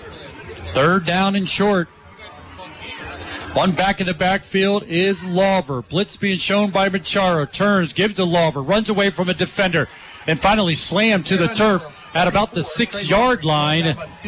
Put it at the five yard line. So it's going to be a first down pickup for Midd-West. So it'll be first down, goal to go from the five. Also into the game for Selinsgrove, number 27, he into the game. He's playing on the right side of that defense for the Seals. Actually, move him to the left now. On the right side is Jack Hahn, number 28, not 27. First down goal to go from the five for the Mustangs. Blitz being shown. Give it to Lawver. off the right side. He'll be hit. Good job to the left side of that defense for the Seals and taking him down. First guy in there that time, number 72, Brady Hoot, and a nice job from his defensive line position. Yes, and Dominic Seco had the uh, the tackle to play before that. I wonder if they forgot that Dean Hollenbach is still out there. it's all it's all the younger kids and, and Dean. He doesn't want to come out. He's having an unbelievable night. He's got interception to add to his rushing performance here tonight as well. Give it to Lawver again. Good push, goal line, touchdown for the Midd-West Mustangs. Three yard touchdown run by number 44. Just a straight ahead dive left, uh, and that that's experience against inexperience. Varsity players against JV players. Our guys are out there; they're fighting hard. So I'm glad to see these guys get some experience. And it comes with just three seconds to go here in the third period. On to attempt As the point extra number 19, Ethan. Point try here will be taken by number 19, Ethan Scheif. Sophomore, 5'8", 155 pounds, left-footed kicker for the Mustangs. Snaps good, holds good, kick is up, and it's going to come up short and not sail through the upright. So the Mustangs get on the board. They will avoid the shutout, but the extra point try no good. And right now it stands at 48 to 6. The Selinsgrove Seals continue to lead here in the third period. So for the Mustangs, they get a five play drive covering 21 yards. Took two minutes and 52 seconds. The extra point no good, but Lawver able to take it in from three yards out to get the touchdowns for the Mustangs. That's the Selinsgrove Ford drive summary. Looks like there's a lot of JVs that are going to be playing special teams here too. Uh, it's probably the JV kickoff return team here now going out. See who's back deep on this one here. Is it going to be Rothamal and Nate Almit dropping back? Jack Hahn will be far to the left. Nate Almit will be to the right on this return. They'll be the deep guys. And Aaron Rothamel's in uh, in the second line, along with he. Yep. And I see Dominic Seco's up front there. Perkowski as well. And Tyler Dugan. It's a swift kick taken by the deep man Hahn. He's on the return, going from left to right, trying to get to that wall. Takes it up inside of the 35 to the 40 and finally bounced out of bounds. And with that run, that ends the third quarter. We'll move to the fourth quarter after we flip sides of the field. Selinsgrove Seals all over the Mustangs. They lead 48 to 6. Let's take a break, come back, and give you the fourth quarter. This is Selinsgrove football presented by Selinsgrove Ford on Eagle 107 and Eagle107.com. Watto Chiropractic. Spinal decompression therapy can help you recover from disc related pain, leg pain, mechanical back pain, and sciatica. If you've been injured in a car accident at work, at home, or on the field, call Watto Chiropractic at 570 539 2600. Or visit us on the web at wattochiropractic.com. We'll help you recover naturally. Eagle107.com. Columbia 21, Danville 0. All those teams. Welcome back to Harold L. Bolig Memorial Field. Getting ready for the fourth quarter with the Selinsgrove Seals all over the Mustangs in this District 4 Quad A semifinal game. Selinsgrove leading 48 to 6. As Grove will go on offense here. Shotgun formation. Meckley going in motion. He's going to get the call. The ball's on the turf. It's a scramble for it. It looks like the Mustangs are going to come away with it. Selinsgrove going to try to run a speed sweep there, uh, and that that's kind of tough, especially with young guys. But uh, didn't quite get the handoff. Try, we uh, we ran Travis Meckley went into motion and just didn't get the handoff from the quarterback. The mesh point was messed up there somewhere. So Midd-West group just like that. We'll go back on offense. Have the ball on the Seals 35 yard line. After the fumble recovery. First down and 10. Selinsgrove leading 48 to 6. Clock running 11:29 to go in the game. Register drops back. Look it down deep down the right sideline. And going up and making the catch is the Mustangs receiver, number 12. That's Peachy, 5'8, 165 pounds. He's able to make the reception, but hold up everything because there's a flag on the far side. And as they talk about that flag and straighten some things out there, I want to remind you that the Steelers set to host the Indianapolis Colts on Sunday, starting with the kickoff at 1 on 100.9 The Valley and WVLY.com. That's Steelers football, all a part of the Sunbury Broadcasting Corporation sports programming. Got a face mask. Face mask against the Selinsgrove Seals. So keep that reception by the Mustangs as Peachy went up and made the catch. He had to outbattle the defender of the Seals and made the catch and puts Midd-West inside of the. After they walk off the penalty, mark it all the way down at the 10 yard line and inside the 10. So it'll be a first down goal to go for the Midd-West Mustangs.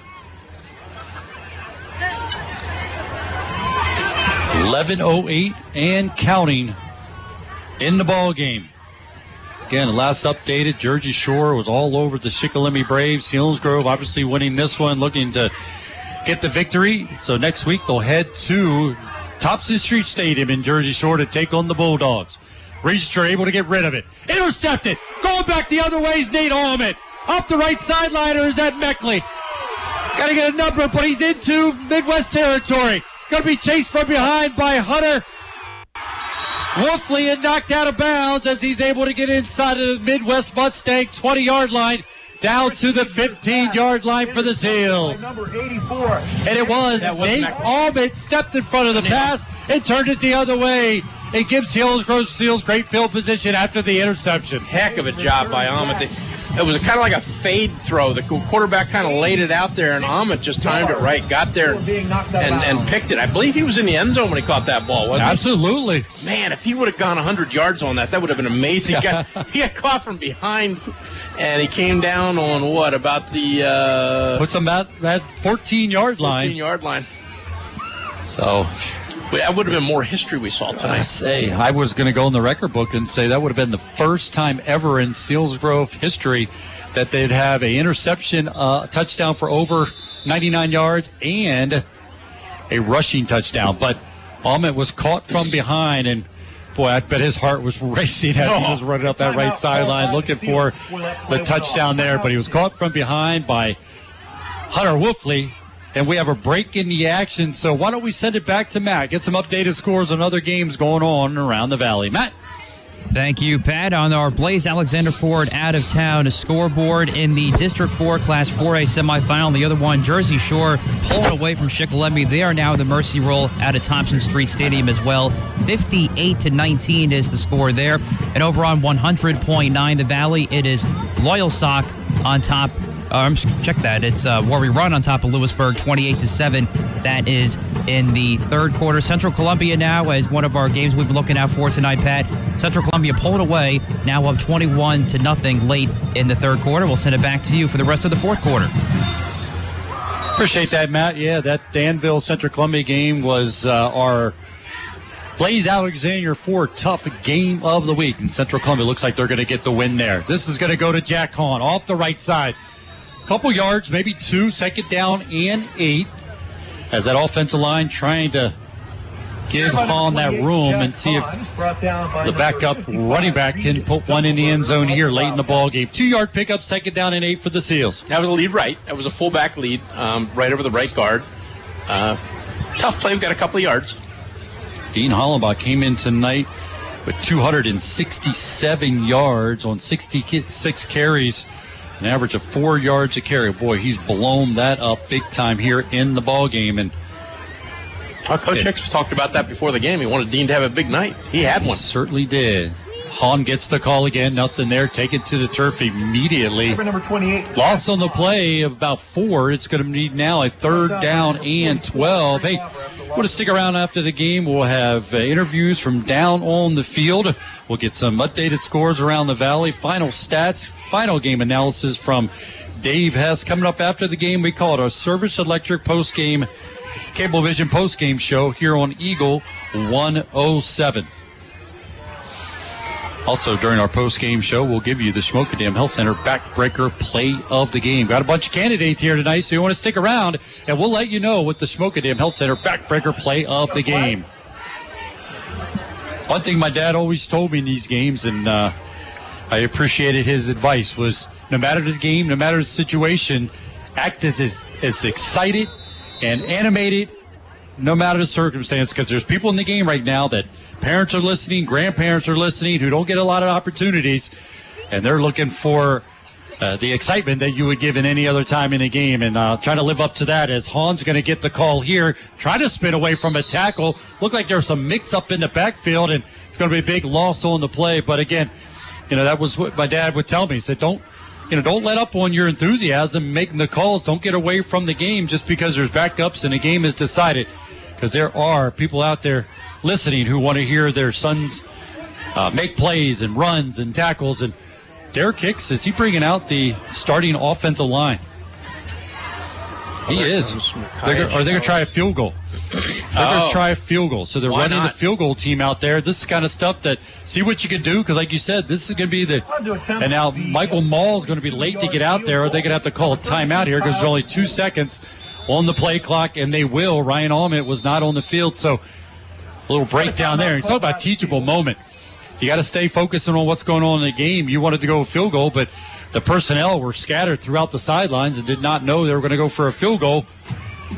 Yeah, that's a tough thing. They've got to keep their heads in it, and they've got to be focused, and uh, they've got to be out there when field goal is called. Man, you better be within earshot. You better get going. Uh, I like the idea here. Uh, give your give your kicker a, a shot at a looks like what about a It's going to be a 42 40 yard? Yeah, it's going to be about a 43 yarder if I can see where they have the ball going to be spotted down. So, you know, you got to know this isn't, you know, trying to rub it up or, uh, you know, run up to score or anything. No. You're trying to execute a play that could be a factor in a win or loss. I mean, last year we went to Jersey Shore. We had to kick a 35 yard field goal to send it in overtime in that game a year ago. So he sends out the kick it team and looking for a good snap and see if Kyle Rule can kick a 43 yard field goal. Good snap, good hold, kick is up. It's not going to make it. It's going to come up short. As Kyle Rule, he had it straight down the middle, but was not able to get enough behind it. Falls short, so it's going to be a turnover on downs.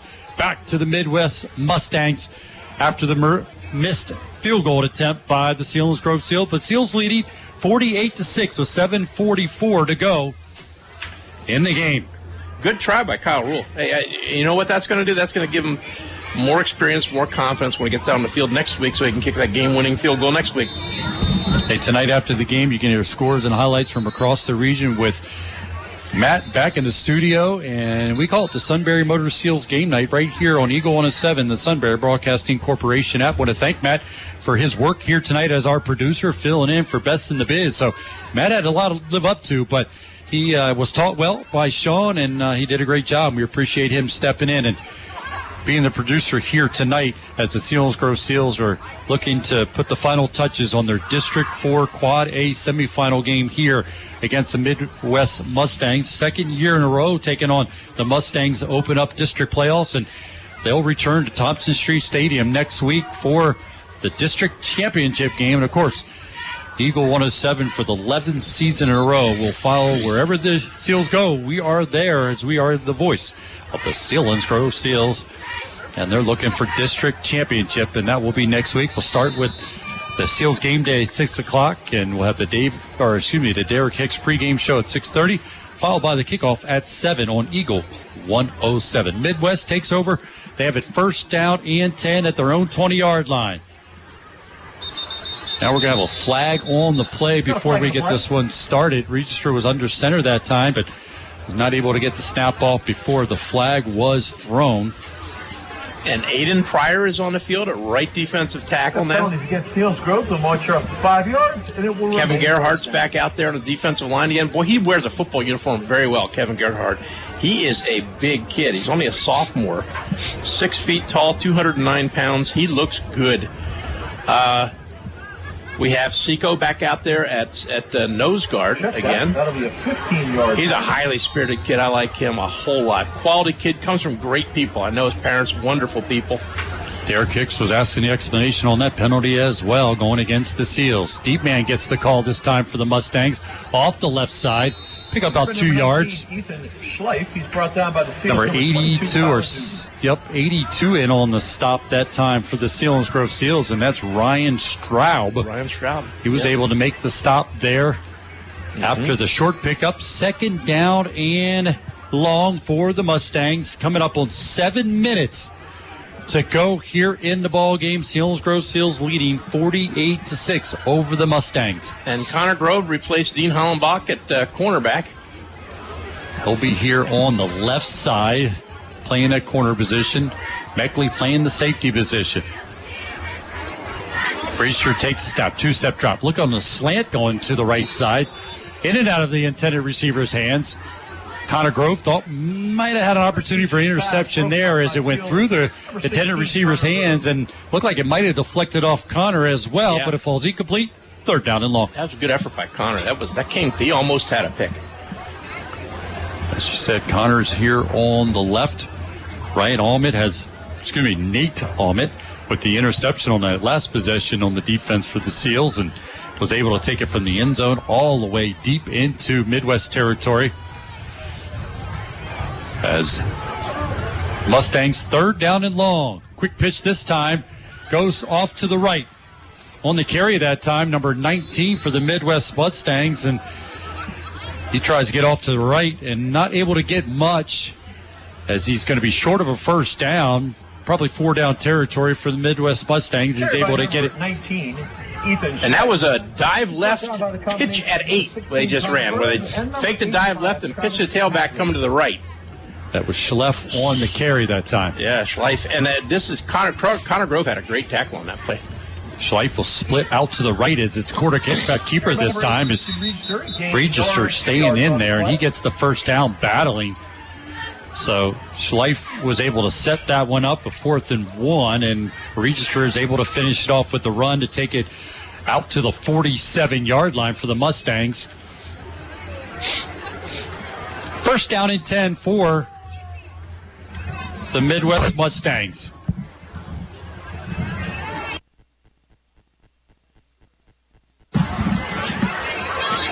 Register turns, going to keep it off the left side, try to get out to the edge, cuts under Jack Hahn, and it's going to be finished off by Straub, able to hit him, and also number 22 for the Selinsgrove Seals on the stop, and that's Tyler Dugan, a junior, 5'8", 170 pounds on the big hit. After Register faked it to the deep man, went off to the left, but Straub and Dugan able to get to him. Short pickup, second down and eight for the Mustangs. And Zihan, he is playing outside backer. He he did a very good job of turning that play in. Midd-West tried to run the ball to the left. Zihan, he turned it in for the rest of the defense to get there. Great job by him.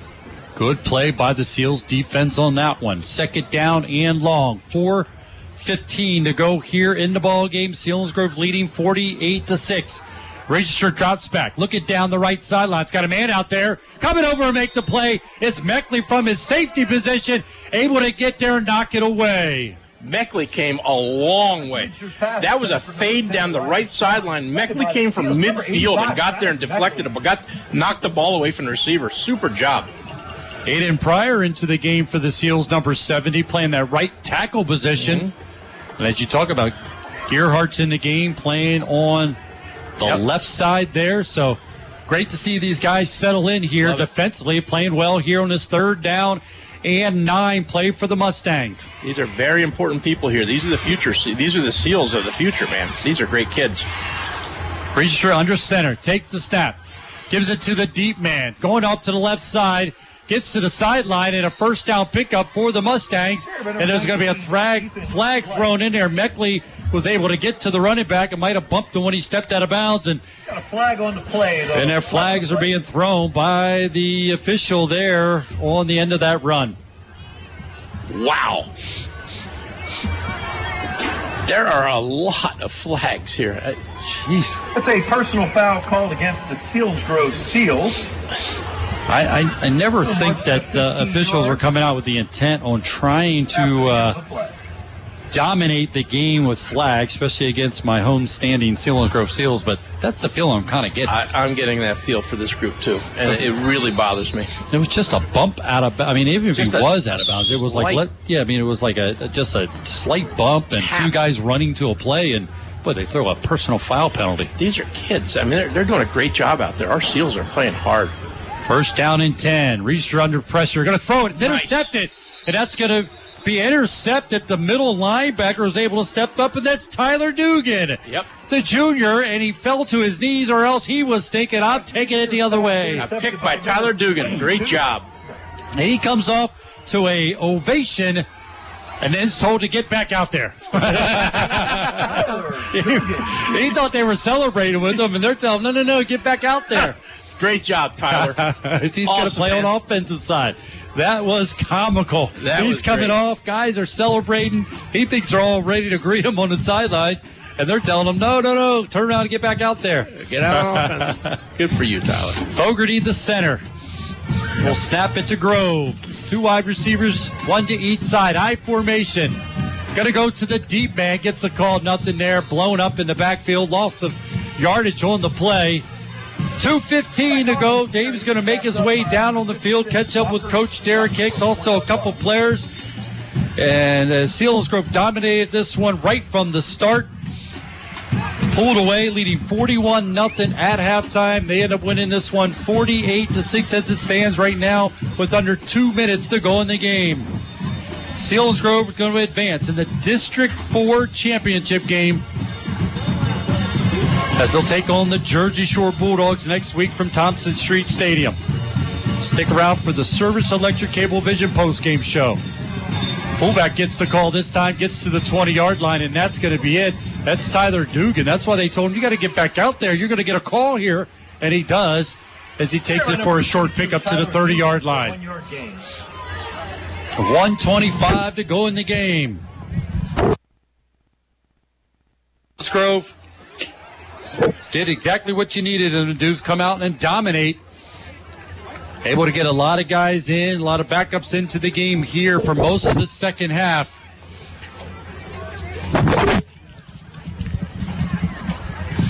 I formation again behind Grove. Turns, gives it to the deep man. Off to the right, that's Hahn, and he's going to spin out of some tackles. They're going to blow the play dead when he was trying to spin out of the last tackle there. But it's going to be a fourth down here for the Selinsgrove Seals with just 42 seconds to go in the ball game. Selinsgrove Seals will advance to the District 4 Quad A championship game here tonight. Number 23, Dean Hollenbach. Dean Hollenbach will kick this one away. He'll let the play clock run down under five before asking for the snap here. And it's at five now. Gets the snap, good one. And now there's going to be a stoppage in play here as a timeout's going to be taken by Derek Hicks. They're again remind you stick around for the Service Electric Cable Vision postgame show. Dave has made his way towards the field. Going to catch up with Coach Derek Hicks, get a couple players to chit chat with, and get their perspective on this win by the Selinsgrove Seals. The Seals were improved to seven and four as they bounce back again after a loss last week. They're able to come here tonight and get a dominating performance against the Midd-West Mustangs. Midd-West Mustangs will finish the season at four and seven as Brad Hatter in his second year as the head coach of the Selinsgrove Seals as he'll his overall record will fall to nine and twelve. Again, we'll remind you, Sean Carey will bring you afternoon of classic rock on Eagle 107. He starts with the seven song superset every hour, and it cranks up the rock and roll with a 5 o'clock attitude adjustment for the for Sunbury Broadcasting Eagle 107. Dean Hollenbach kicks it away. Nice high punt goes away for the return man and bounces right into a Midd-West Mustang who was able to secure the ball, gets hit by three guys, and he's fortunate to hold on to it. That was Everett Wilson. But with that play, that ends the ball game. The Selinsgrove Seals advance to the District 4 Quad A Championship game as they'll take on the Jersey Shore Bulldogs next week. The teams are meeting at midfield for the traditional handshake. Dave will make his way down on the field, check in with Coach Derek Hicks, and get some players for the victorious Selinsgrove Seals all coming up after this break as we'll bring you the Service Electric Cable Vision post-game show. This is Selinsgrove Seals football presented by Selinsgrove Ford on Eagle 107 and Eagle107.com. As an active person, you might try ignoring a painful injury. But why? Quick treatment can lead to quick recovery. Our team of sports medicine providers at UPMC Susquehanna offer personalized care at each visit. Don't let an injury keep you from the active life you enjoy. Sports medicine at UPMC Susquehanna. Call 570 321 2020.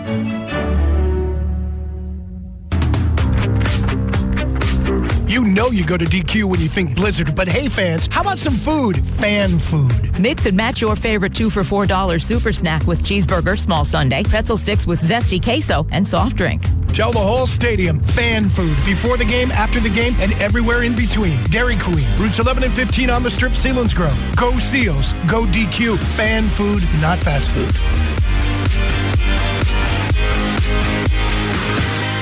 Weaver's Tire Service in Northumberland supports Selinsgrove Seals football and all athletes because, like sports teams, Weaver's Tires customers come from all over. And to prove it this season, tell Weaver's you heard this commercial on Seals football, no matter where you live, and you get a super sports special. I don't know what it is. See Weaver's for details. They've got tires, passenger and commercial to farm, service, oil changes and inspection to repair, and two road crews to bring home the win.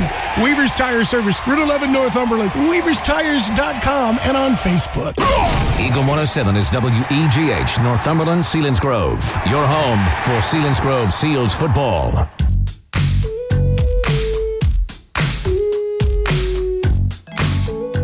The Selinsgrove Seals moving on to the District 4 Class 4A championship game. Next week, they'll be heading out to Thompson Street Stadium to take on the Jersey Shore Bulldogs. We'll have a full recap of those games, plus other scores and highlights from around the valley. Week one of the postseason coming up on Sunbury Motors game night here on Eagle 107. But first, we we begin the Service Electric Cablevision post game show as the Seals get the win tonight, 48 to six over Midd-West in their District 4 4A semifinal game.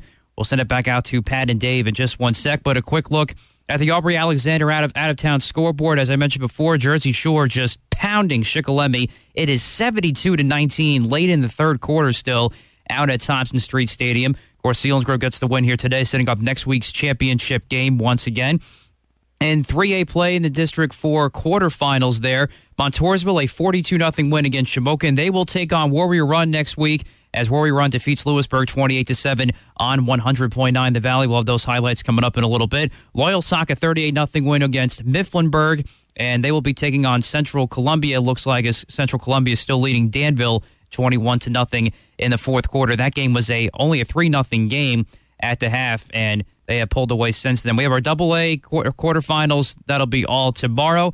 And to, back to tonight, District 4 Class A semifinals. Canton with a 24 7 win over South Williamsport. And they'll wait the winner between Muncy and Sayre. Last time we had a score update, it was 2020 in the third quarter.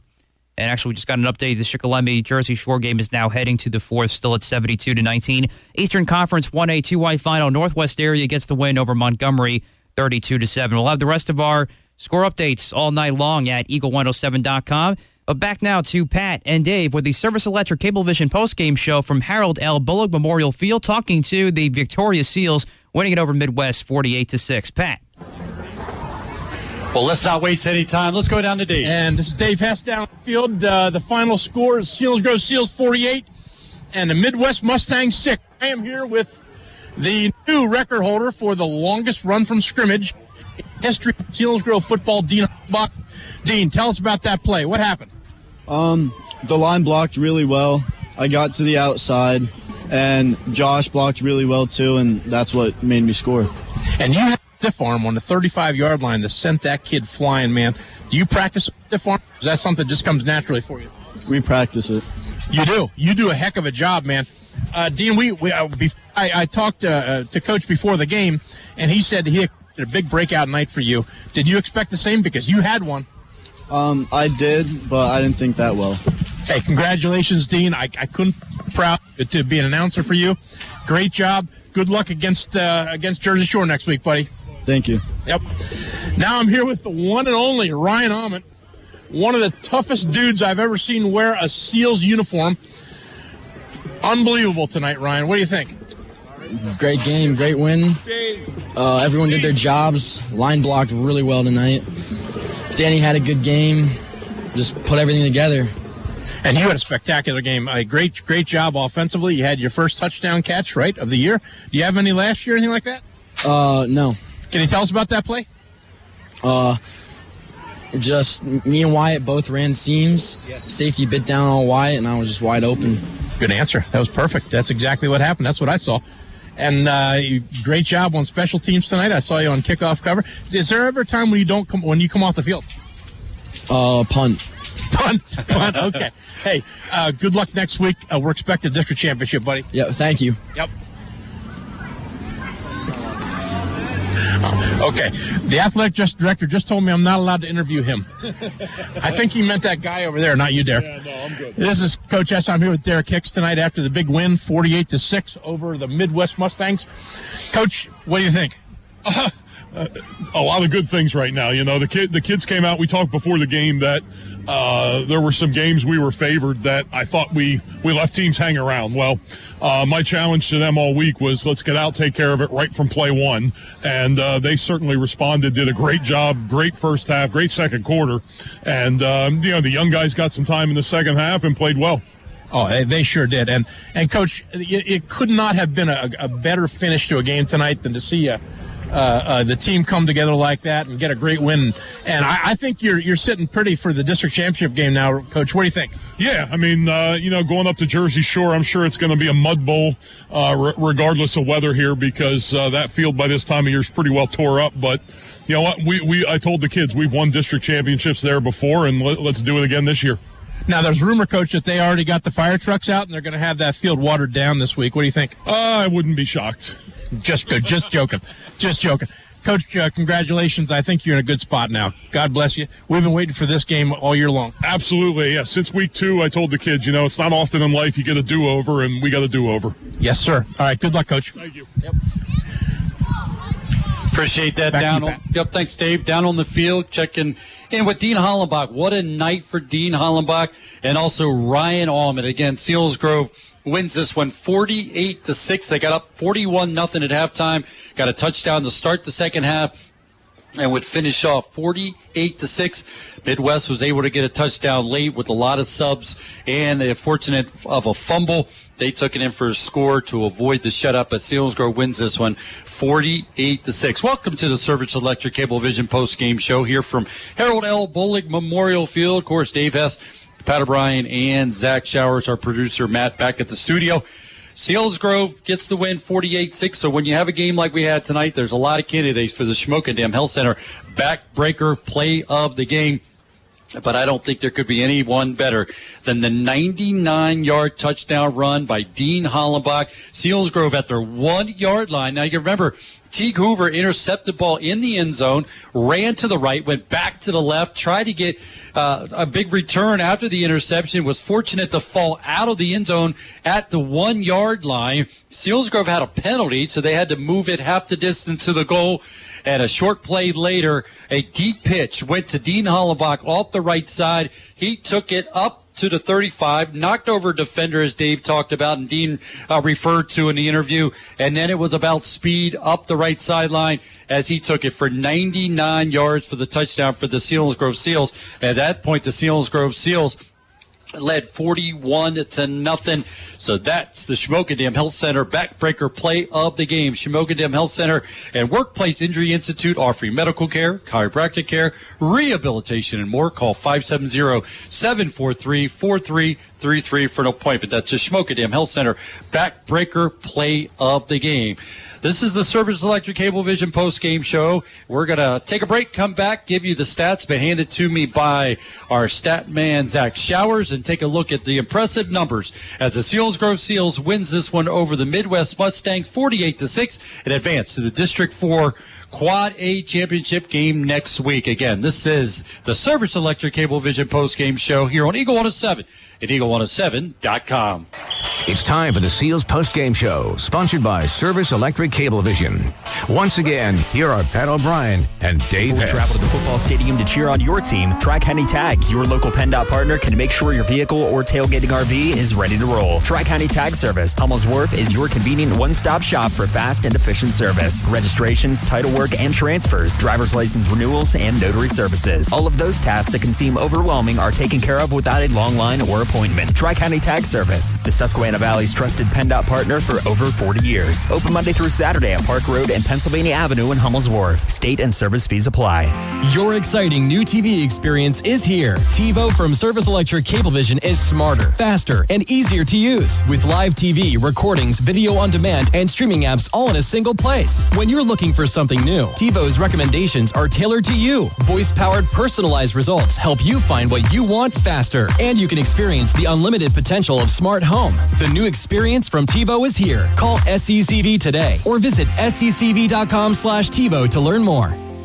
You know fall is the perfect time to take a day trip to visit the many local and New York wineries, breweries, sporting events, and much more. And the professional chauffeurs at Central PA Limousine and Car Service will help make it a day to remember. Choose from their fleet of luxury sedans, custom-built limousines, or shuttle vehicles that can seat up to 27 passengers. Like Selinsgrove Football, experience excellence in motion with Central PA Limousine and Car Service. For details, call Central PA Limousine and Car Service at 570-556-4777 or visit cpalimoride.com. Eagle 107.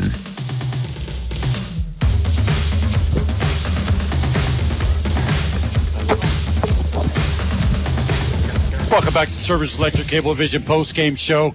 As Dave Hess has made his way from uh, down on the field, where he's able to check in with Dean Hollenbach and also with Ryan Allman, and of course, headman coach Derek Hicks. As Selinsgrove wins this one, forty-eight to six over the Midd-West Mustangs, and you know, Dave, I always like, uh, you, you know, when Ryan would run down on the field, and it's always a different perspective. You get kind of what guys are chit chatting about, how they're feeling about certain things, what's the feel about getting ready to move on to, you know, next week's game against the Jersey Shore Bulldogs. And, you know, and it, it just ends up giving just a different, you know, the different perspective from down on the field that we could possibly get from up here in the booth. Uh, so, you know, I'm sure there was a lot of excitement down there. I'm, I'm sure they're happy, but you got to turn that focus to what the ultimate goal is now, and that's the district championship game. And we did. I talked to Derek about that and, and the guys, and uh, they're pumped. And I, I can tell th- there could not have been a better preparation for next week than what they just got tonight.